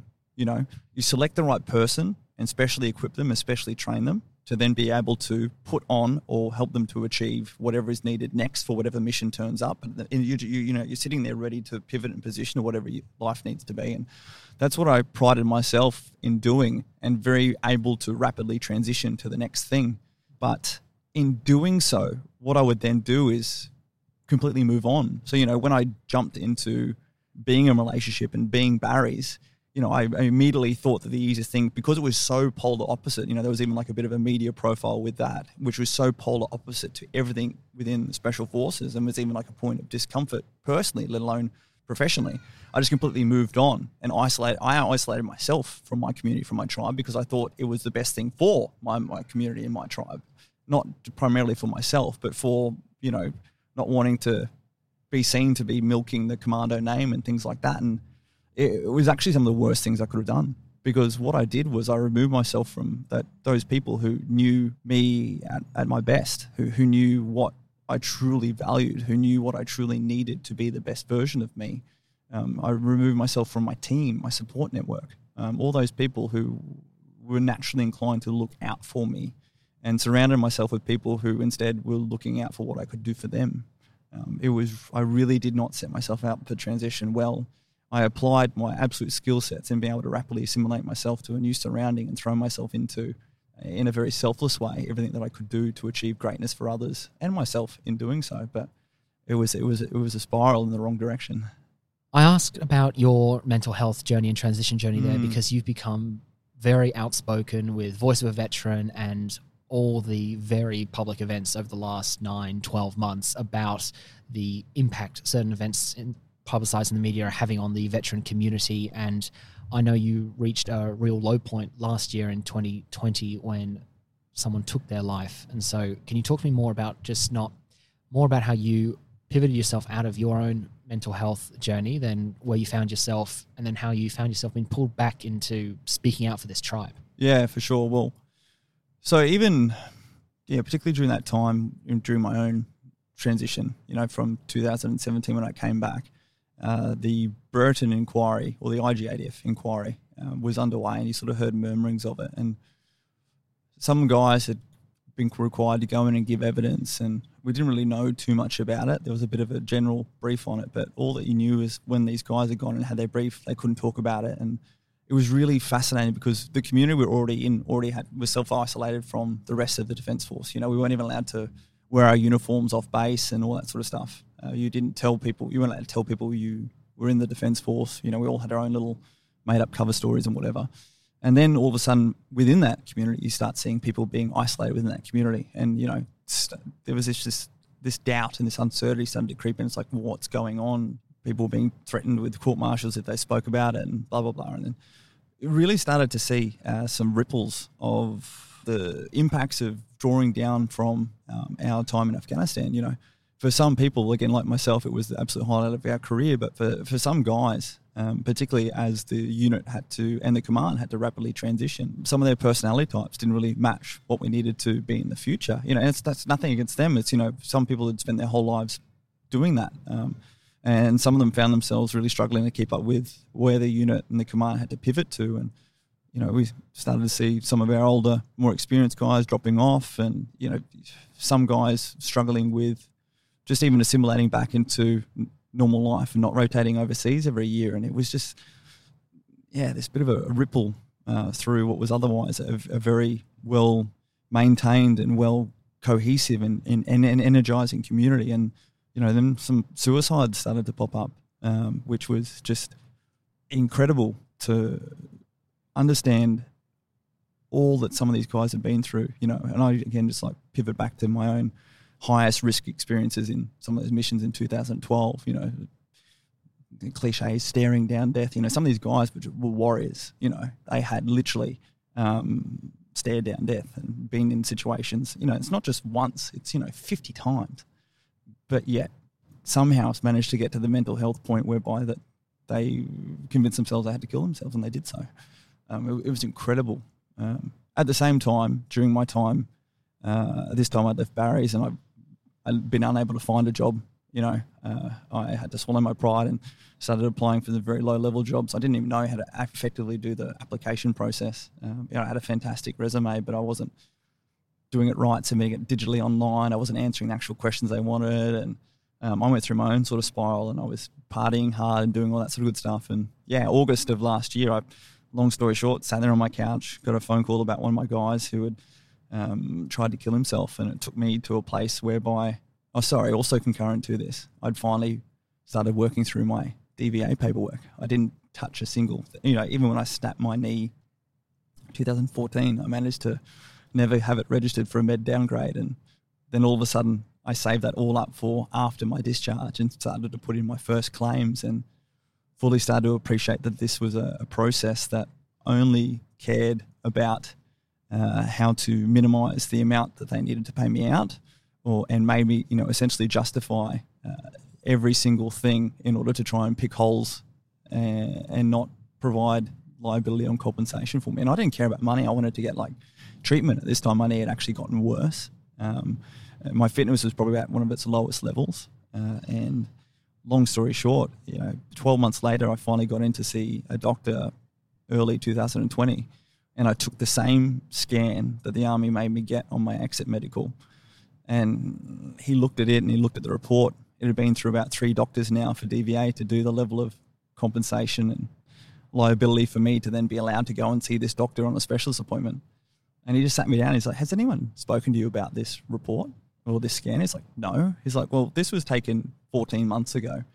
And it completely says here that you have, you know, this two centimeter piece of bone that's doing this and doing this, doing this. And any doctor who picked this up with the focus on how can I support the patient would have had you in here and I can do a 45 minute procedure to remove that two centimeter piece of bone and make you run again after the recovery period. But it's evident that all they've done is looked at this from, again, this compensation piece because no one's looked at it saying, how do we help him? It's like, hey, what does this justify with liability and compensation? And that was a huge light bulb moment for me because, like, like you know, I was in physical pain, you know, and I'd come from being so reliant on my physicality to really, um, you know, I was very proud at how fit and capable I was, and it also helped me be better at my job. It was an early method used to prove yourself as yeah, well. absolutely. You know, and then particularly with Barry's and everything else in between, everything was so fitness focused. And then I was, you know, all of a sudden in the gay culture community, which is so superficial and fitness focused as well. And you know, I was really getting a loss of identity to the fitness side of myself. And then I realized that, you know, I could have had something nearly 14 months ago that would have not help me spiral to this place that I was in. And I was I was angry. I was so angry that I wasn't even valued enough to have um, the Veterans Affairs system look at something in a way of how can we support him as opposed to uh, you know what does this mean we have to do by the letter of the law and by the book and that sort of eroded at my leadership culture because you know I've seen you beforehand about when I was like company XO and I had this newfound authority to actually support the guys and I was just ignorant thinking that people were actually looking out to how to support you, um, particularly when you know that's sort of the, the role and remit of them, and it was it, it, just added another layer to me feeling really devalued, and that my military service, you know, at this point I discharged at 16 years of service, and not as a level of entitlement, but just like a potential consideration that maybe you know special forces career, all this sort of stuff, someone might look at it and care, um, and it's really is really sort of hurtful when you don't feel like someone cares about you. Well, they just care more about how much money you're trying to get out of them. And as I've subsequently gone back and said to DVA, it's never about money. It's just make me feel like you actually care and want to help me. Anyway, so that was the sort of point I was at mentally and emotionally. And then I had my sort of trigger, which was again sitting on my couch, getting a phone conversation that one of the guys that I used to be responsible for tried to kill himself you know, tried to overdose himself with prescription medication. This guy had a young child who was also there in the property. And long story short, he hadn't been successful. Um, he was in hospital recovering, uh, and he's fine to this day. But I finished that conversation, and as my head does, fantastic in planning and contingency planning, and I just really could not understand how this guy got to that point. So I just started going through my head and it's like I know he'd put some DVA stuff through and was really having some trials and tribulations with that, and all the things that I'd experienced, I started to sort of map similar pathways into where he might have been. And then I started really thinking about my own transition process, how, you know, I was able to leave the military with two sessions worth of box ticking and an interview with someone who empathized with me and thanked me for my service, but had no idea of what that even meant. I didn't even have to have a psych exit interview. I somehow had a waiver. You know, it was it was an admin stuff up. They've told me afterwards, but you know, I'd I'd been overseas. I'd personally killed people. I'd seen one of my best guys killed, and I didn't even need to have a psych screening on the way out. Through to I'd heard from no one during that period that I was on leave. You know, for that 18 month period I was away, I had some of my key friends, but like no one formally from defence kept tabs on me. I like had to chase through my own discharge paperwork like a maniac because they moved me into a pool position so they could open up that position for someone else to come in and provide effective service. And you know, it, it was just no one cared. As soon as you demonstrated you weren't going to provide capability anymore, you were just cut out in the breeze. And I actually appreciated that because I never wanted to be a liability on someone else. But all these things is like, look, if that can happen to me as a special forces major, you know, now I know why it's happening to the guys and girls under the age of 30, you know, who have been med discharged, who have been through all this sort of things. You know, if, if I can't even feel valued um, given the um, presumption of entitlement that might be carried with that rank, um, and I can't even navigate the DVA system, how are these guys meant to feel and how are these guys meant to be able to do that? So it took me to that place where I was like, right, well, what needs to be done about this? And for that few minutes or moments or however long it was uh, on my couch, literally this couch here, and I was like, right, you know, I need to kill myself.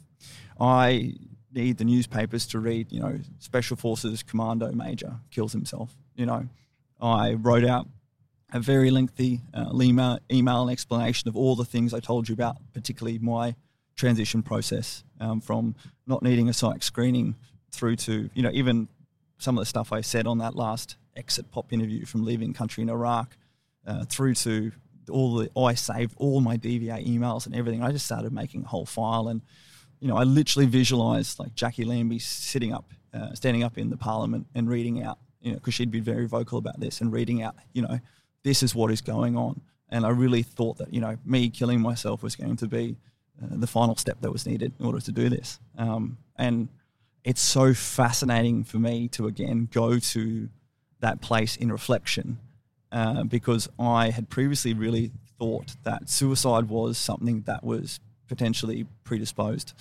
It was potentially something that people were born with or had a bad childhood or they'd really suffered, you know, some proper PTSD, individual traumatic situations overseas that had like rewired their brain. But I mean, the I've, I've, I've, said the story enough times. You know, Copper came and put his head on my lap. It was time to feed him, and he snapped me out of it because all of a sudden I had to do something outside of myself. Something else needed me. And you saw the flaw in that line of thinking. Yeah, I um, well, it was so fascinating for me to appreciate that I literally thought it was the most logical thing to do. It wasn't, you know, I want sympathy or I want what, whatever. I, like in my head, it was as clear as like planning a platoon mission. This is exactly what needs to occur and it's not like there's no like what ifs or buts or, or doubt. There was zero doubt in my head. And that was so scary for me to be so wholly and solely committed to um, thinking that that was what needed to be done. And then I was like, holy shit, like I need to talk to someone about this. But at the same time, I was so uh, embarrassed. You know, at the same time, you know, I was a former Special Forces Commando officer. I was Heston. You know, I prided myself, I pushed myself to standards, um, very, very high standards. And then again, all of a sudden I was like, whoa, you know, the ultimate weakness has creeped in. Like you wanted to kill yourself, you know, what would your mother think? What would all this? And uh, it was really, really embarrassing to be honest. But um, I actually just then, you know, called my mum. when I lost Scott Smith overseas, when I came back from that mission, I came back, locked myself in my platoon room, uh, closed the door, and I called my mum. Same thing when I finally decided that yes, I was gay and I couldn't change it. I actually went and saw my sister first, but then I sort of called my mum. It's funny, just we do default back to those support networks, and I didn't. Um, actually, no, I spoke to my sister. I did. I spoke to my sister and I called my mum and I spoke to them both. And I was just like, hey, like this is what happened to me, and I don't want you to be scared because now that I've gone there, again, I'm an incredibly fast learner, um, and it felt kind of weird in me saying it's like, hey, I went there and I'm not telling you this because I want sympathy. It was so enlightening and insightful for me, uh, and it really sort of was an aha, hit a spark moment um, that one, I need help. I something's going on in my head and with, in my heart that is really leading me down thought processes that I shouldn't be. And secondly, uh, why am I sitting back, writing these things, awaiting other people to do them for me? Why am I handing over problems to other people? Um, why am I going back on everything I've been trained in my life to do, which is find a way to solve any problem and be and build myself to be that person that is ready to solve any problem at any time? And it just kicked me back into gear. Well, it's been a very public journey watching you shortly after fighting for the veterans community on a number of fronts from the meritorious unit citation you're wearing. Thank you for acquiescing to our request on that. Yeah, that's all right. Well, even that was it, was fascinating, and I I really need to do a lot more work to better outline this story because from there, uh, my key grievance was in particular how devalued I felt, particularly during that transition and DVA process. So I became very vocal about that. Um, you know, and next thing, linked in with a friend of a friend, and it was a front page article in the Telegraph, you know, me about the the plight of veteran suicide, and I jumped straight into that, and that was um, well, that was end of September, uh, and then I was very vocal and got very involved uh, with DVA. Uh, and you changed the narrative and bringing some of the stats about veteran suicide, which is something the community knows to an extent, but bring it to the wider population. Yeah, and it's so interesting, particularly when you're in it when you're in the you, you, you think it's actually just all assumed knowledge. It's not. Yeah, and another key thing is people don't know what they don't know, and we're terrible at actually um, speaking up on things. And it was having a purpose to speak up on it for, and that purpose wasn't me. That purpose was potentially my story can help people feel more uh, relevant and can actually just help educate. And it actually has been such an uncomfortable thing to really put it out there, and again, really tear down this picture perfect image that I wanted that I had of myself, to be honest. Um, and but at the same time, be empowering that it's actually not weakness; it's just vulnerability, and we're all human. And the realization was that every single every single veteran uh, I've spoken to uh, about these topics tells me that they've had their own similar moment, they've had their own ideation, and that has just been so remarkable. Um, even asking like, why haven't you told anyone? It's like, well, you feel like something's wrong with you, and we never want to accept that something's wrong with us. And the more and more I appreciate it, you know, even talking to family members and other pub, people in the public, like particularly in the climate there's 2020, so many people have had suicidal ideation. So many people have had these ultimate doubts in themselves that it might just be a fleeting moment or it might not be. But just connecting through and having those conversations makes them feel more human, makes them feel like it's all right. And instead of holding on to it with apprehension and fear, it actually releases it and helps them be less likely to actually do that again because they, they feel more value. They feel more, you know, part of being a human. There's a connection there.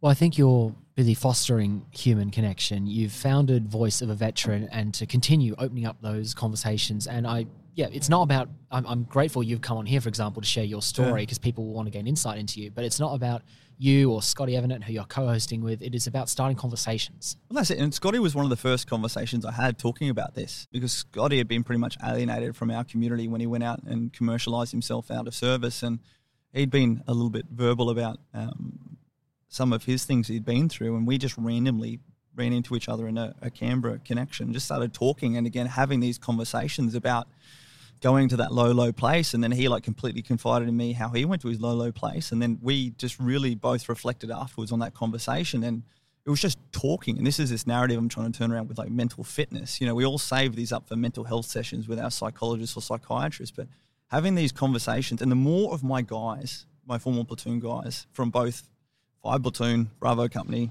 2RAR and November Platoon 2 Commando that I just have these conversations with, it's it's just health on a tap. You know, it just unlocks um, and helps me feel so much better after every session. And it's just like, hey, we need to do more of that.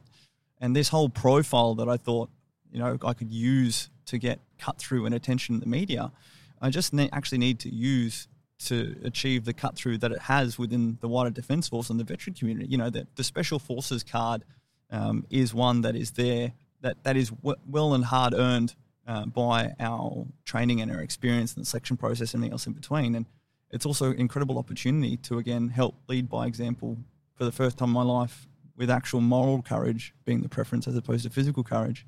and that was a it was a huge transition point for me. And again, that's been the biggest success I've had is just actually stepping up and talking about that. And that's that's even why I founded Voice of Veteran because I still needed something that wasn't me uh, doing it. You know, I needed something to hide behind. Essentially, um, I needed something to help me become more comfortable with that. And um, I was so verbal in my attacks on DVA, particularly in my own situation. And I went down and engaged with DVA, and particularly in the lead up to when we knew the Brereton report was going to be released, um, went there to try and offer some form of proactive outreach mechanism. I had a bunch of volunteers, and long story short, that didn't occur.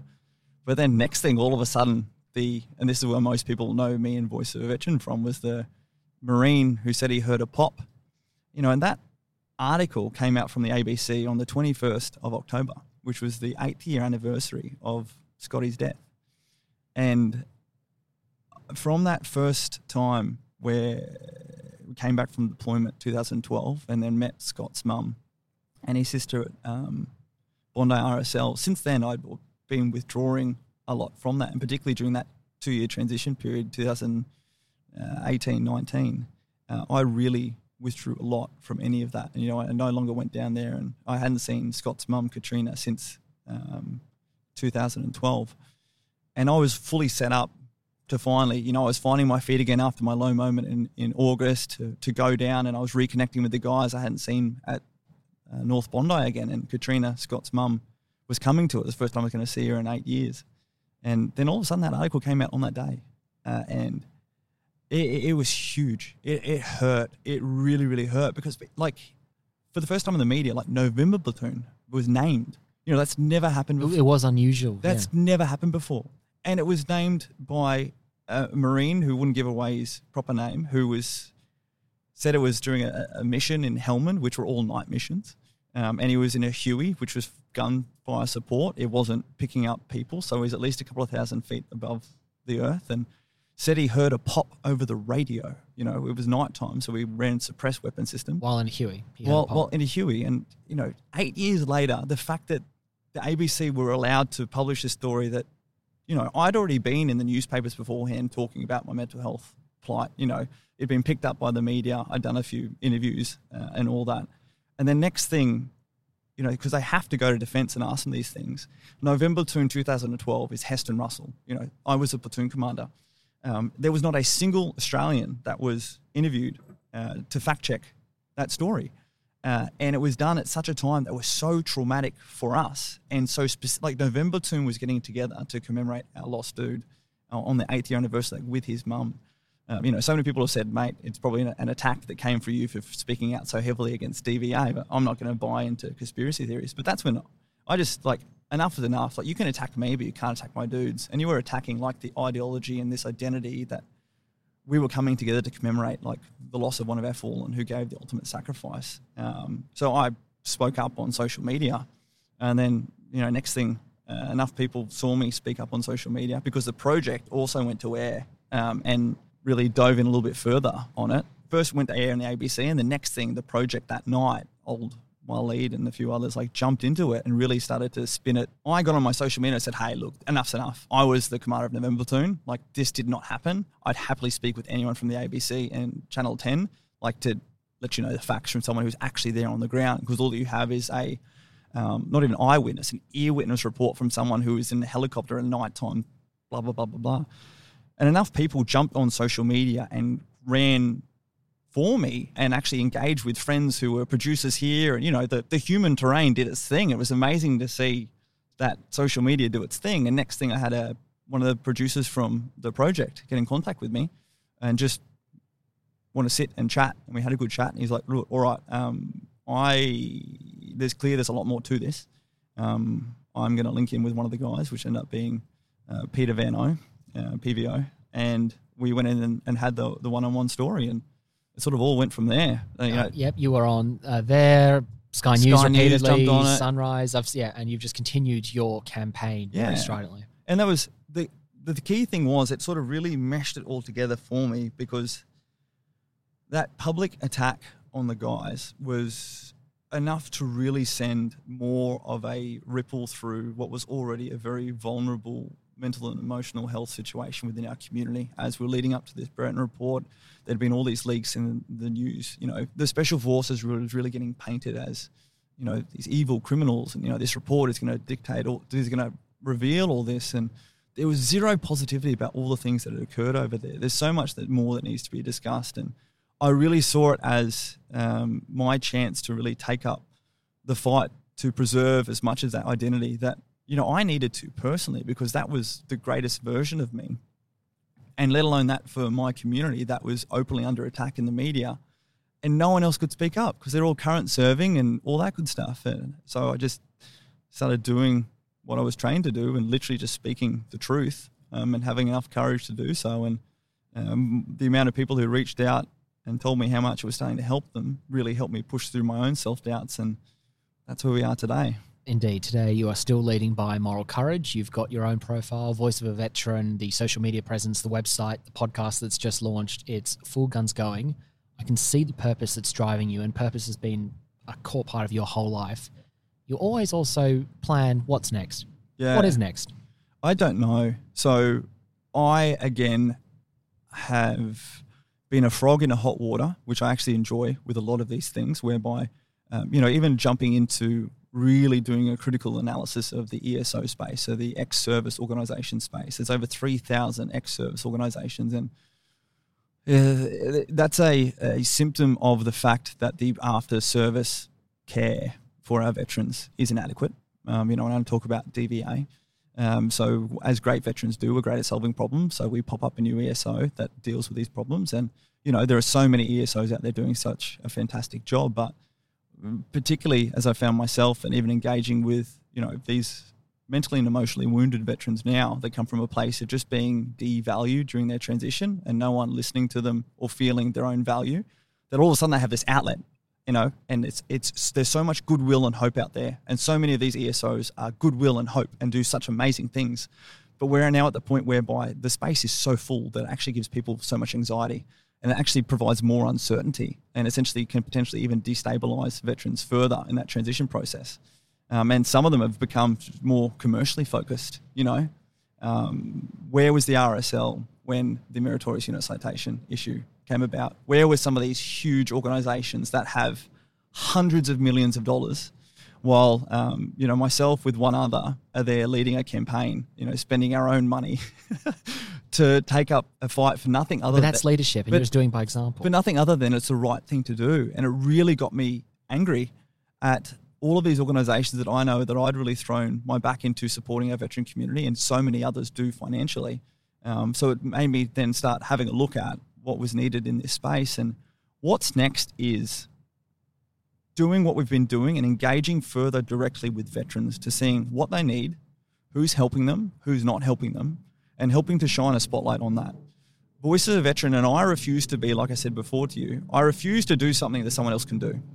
I want to do something that I'm best placed to do um, because I have the skills to do it, or I'm happy to accept the risk in doing it.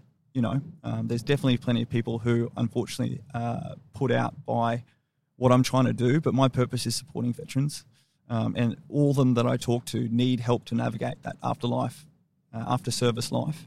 There needs to be fixes within the defence system that actually prepares people for leaving the military as soon as they join it.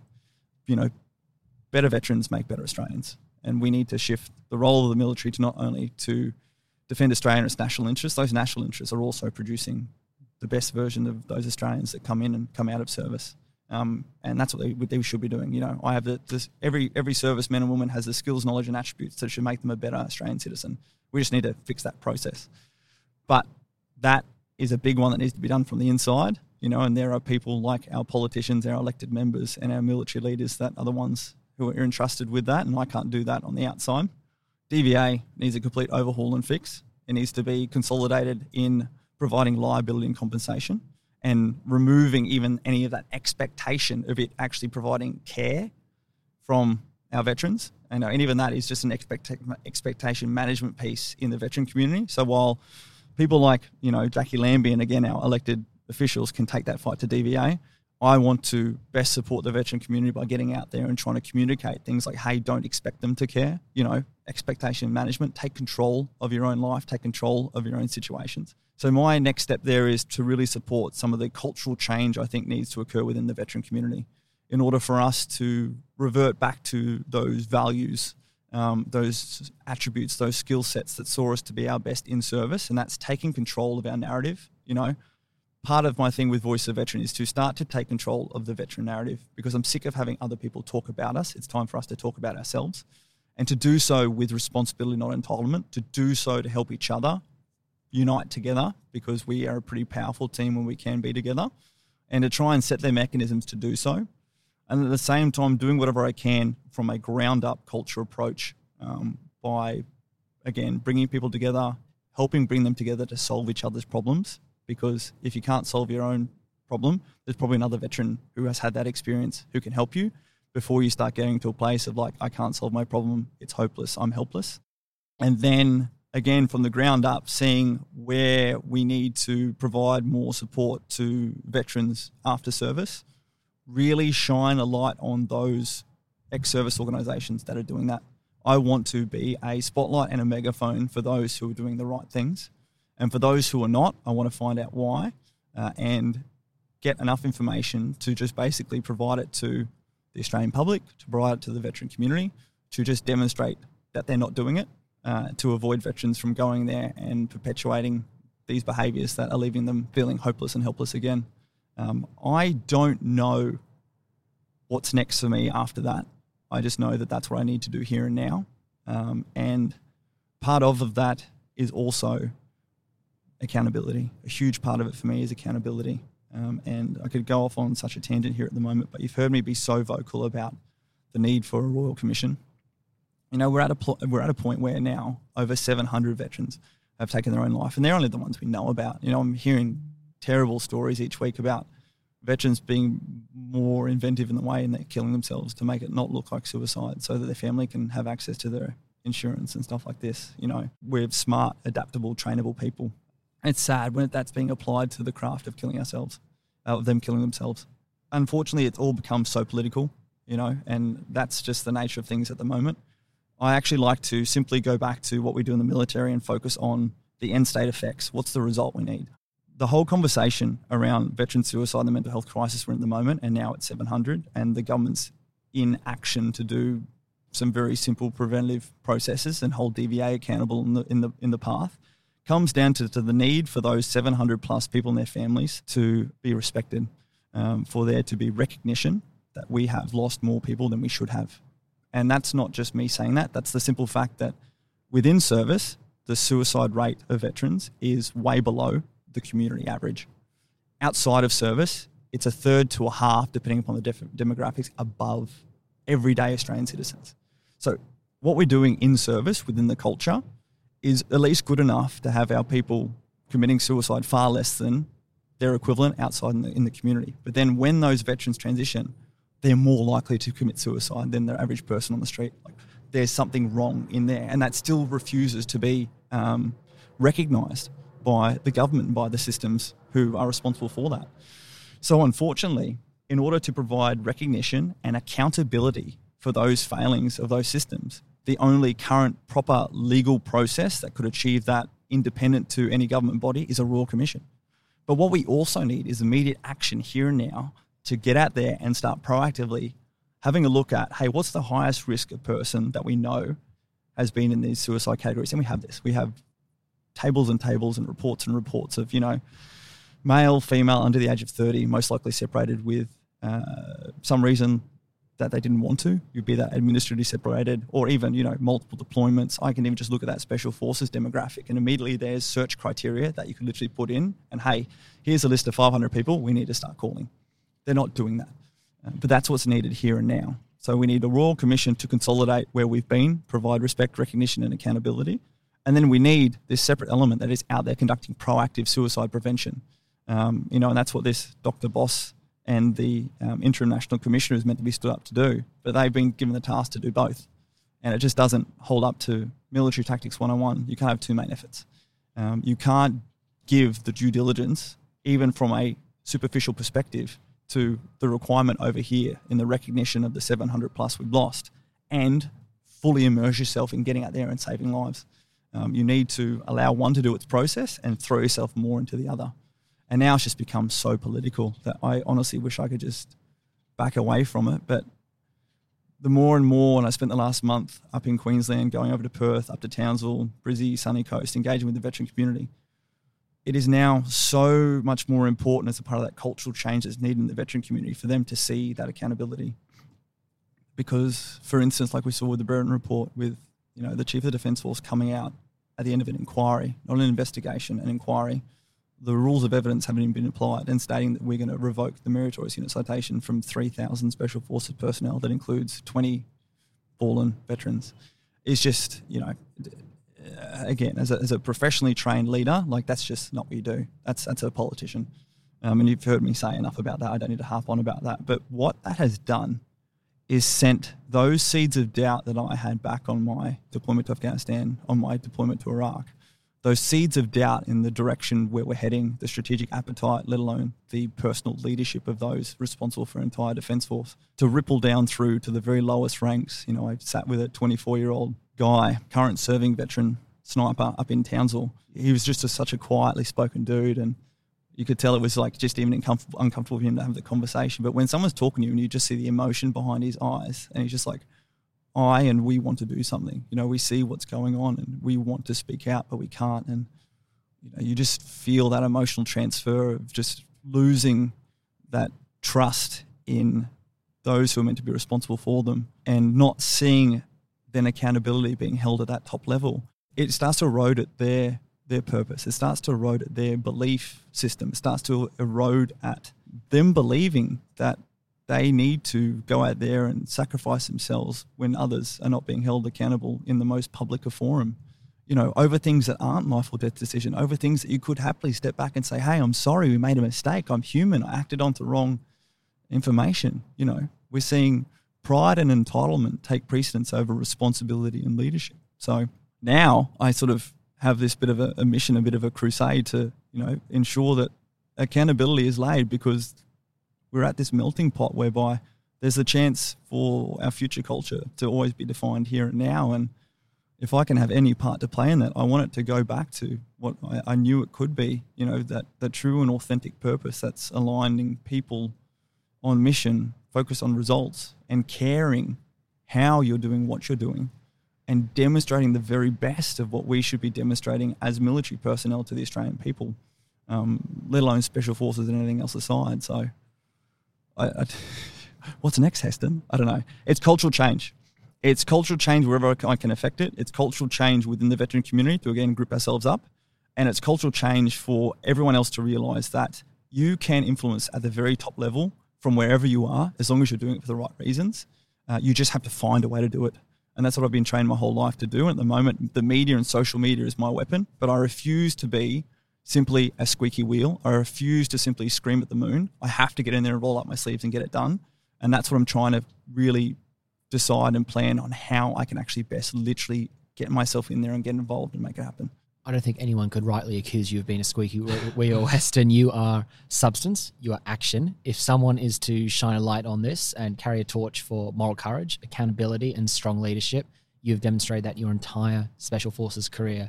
I can say the cliche, thank you for your service and all that, but I actually want to really mm. thank you for the work you are doing now because it is important, it is inspiring, and that's not as a compliment to you, but that is a recognition of you are filling a gap, you're filling a need, and you've stepped up to the plate. So thank you for that on behalf of so many listening and watching this. No, and I really appreciate that. And I mean, as you can imagine, I, I have a purpose again, you know, and I've had to really sit down and do a very quick and constant self assessment um, on, you know, am I simply just jumping into a purpose again because I finally feel whole again?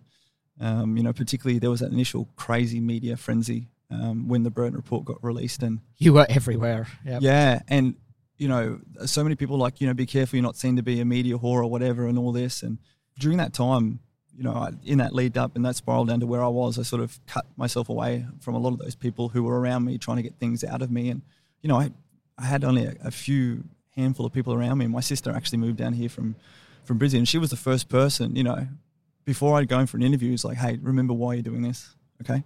remember all the responsibility you're taking into this. Um, don't get a big head. Don't try and attack these people. Um, because know, at this time was I'm very good thinking and talking on my feet. But again, you know, I have like it, it's come from 15 or 16 years worth of corporate knowledge. You know, whereas reporters are just trying to jump on headlines and trying to enact emotion out of you and get headlines. But people that I surrounded myself with people who kept me grounded. Um, and it was also just making sure that I wasn't jumping onto um, chasing ambulances. Now all of a sudden you're in this presence, you're in this profile. It's very easy to become uh, a bit absorbed with it. And it was so critical for me to maintain my own thing is that, hey, don't also go out there and generate uncertainty, anxiety within the community. You know, go out there for the divine, the design responsibility um, and the purpose that you have. So it's been fascinating also appreciating that this has really, really helped me finally put all my lives together and appreciate that the worst thing I ever did was jump from one thing to the next. And again, utilize this as the key time to help other veterans feel valued, help other veterans not make the same mistake as me, but actually, and as I've been doing this, understand it's the chance to actually help the Australian public better understand who veterans are. Because the biggest thing that I think has come out of this Brereton report is that Australia really didn't understand what we were doing over there. The majority of the Australians didn't, let alone what our special forces were doing. And the more that we can utilize this opportunity to help better educate the wider Australian public on what we did over there, let alone what a veteran is. Um, because all they kept seeing before this was the veteran mental health crisis, as opposed to how great our veterans can and have been and, and should be. Um, the, the better we actually do in paving the way for future veterans to feel more relevant, to feel more valued in everyday society. And that's the key part whereby if we actually had a society that fully understood our veterans and actually supported them, not financially or emotionally, but actually supported them in being and challenging them to be the best people that we were in service, um, we would really have a better grip on this mental health crisis as well, while then we actually do the processes and procedures to change it in service and the transition piece. So you're shining a light on the problems, but by doing so, by shining it so strongly and starting powerful, even if challenging conversations, that also provides hope. Yeah, absolutely. That's it. And look, my biggest fear and concern and area of uneasement with myself is actually not capitalizing on opportunities. As opposed to failure, I'm not afraid of failing. You know, if you if you haven't failed it, you haven't tried hard enough. But it's more so when there's opportunities and you have the capacity and capability to capitalize on as many opportunities while achieving the mission and purpose. That's um, what I need to do. Um, and while it feels like I'm speaking scatterbrained here to you at the moment. Uh, it's it all makes perfect sense in my head, and there's just the most amazing people inspiring me along this journey and sending all their details in on social media and emails, and it's just so amazing seeing just by having conversations what could be achieved, and at the same time, it is helping me heal personally and professionally so much as well. And imagine like you're doing that with your own community at the same time. So it's exciting times. And having just these conversations with someone like yourself, mate, really, again, helps solidify that even further. Well, Heston, I can't wait to continue watching your journey and seeing what changes sweep through. And I wish you all the best for it. Likewise, I really appreciate it, man. Thanks. Find out more about Heston Russell in the details in our episode description. You can also find our website and social media details there too. And this is just the first of many more veteran stories we have to tell this year. I'm very grateful to Heston for coming on the show and giving us his time. Life on the Line is brought to you by Thistle Productions, artwork by Big Cat Design, music by Dan Van Workhoven. Thank you for listening or watching, and lest we forget.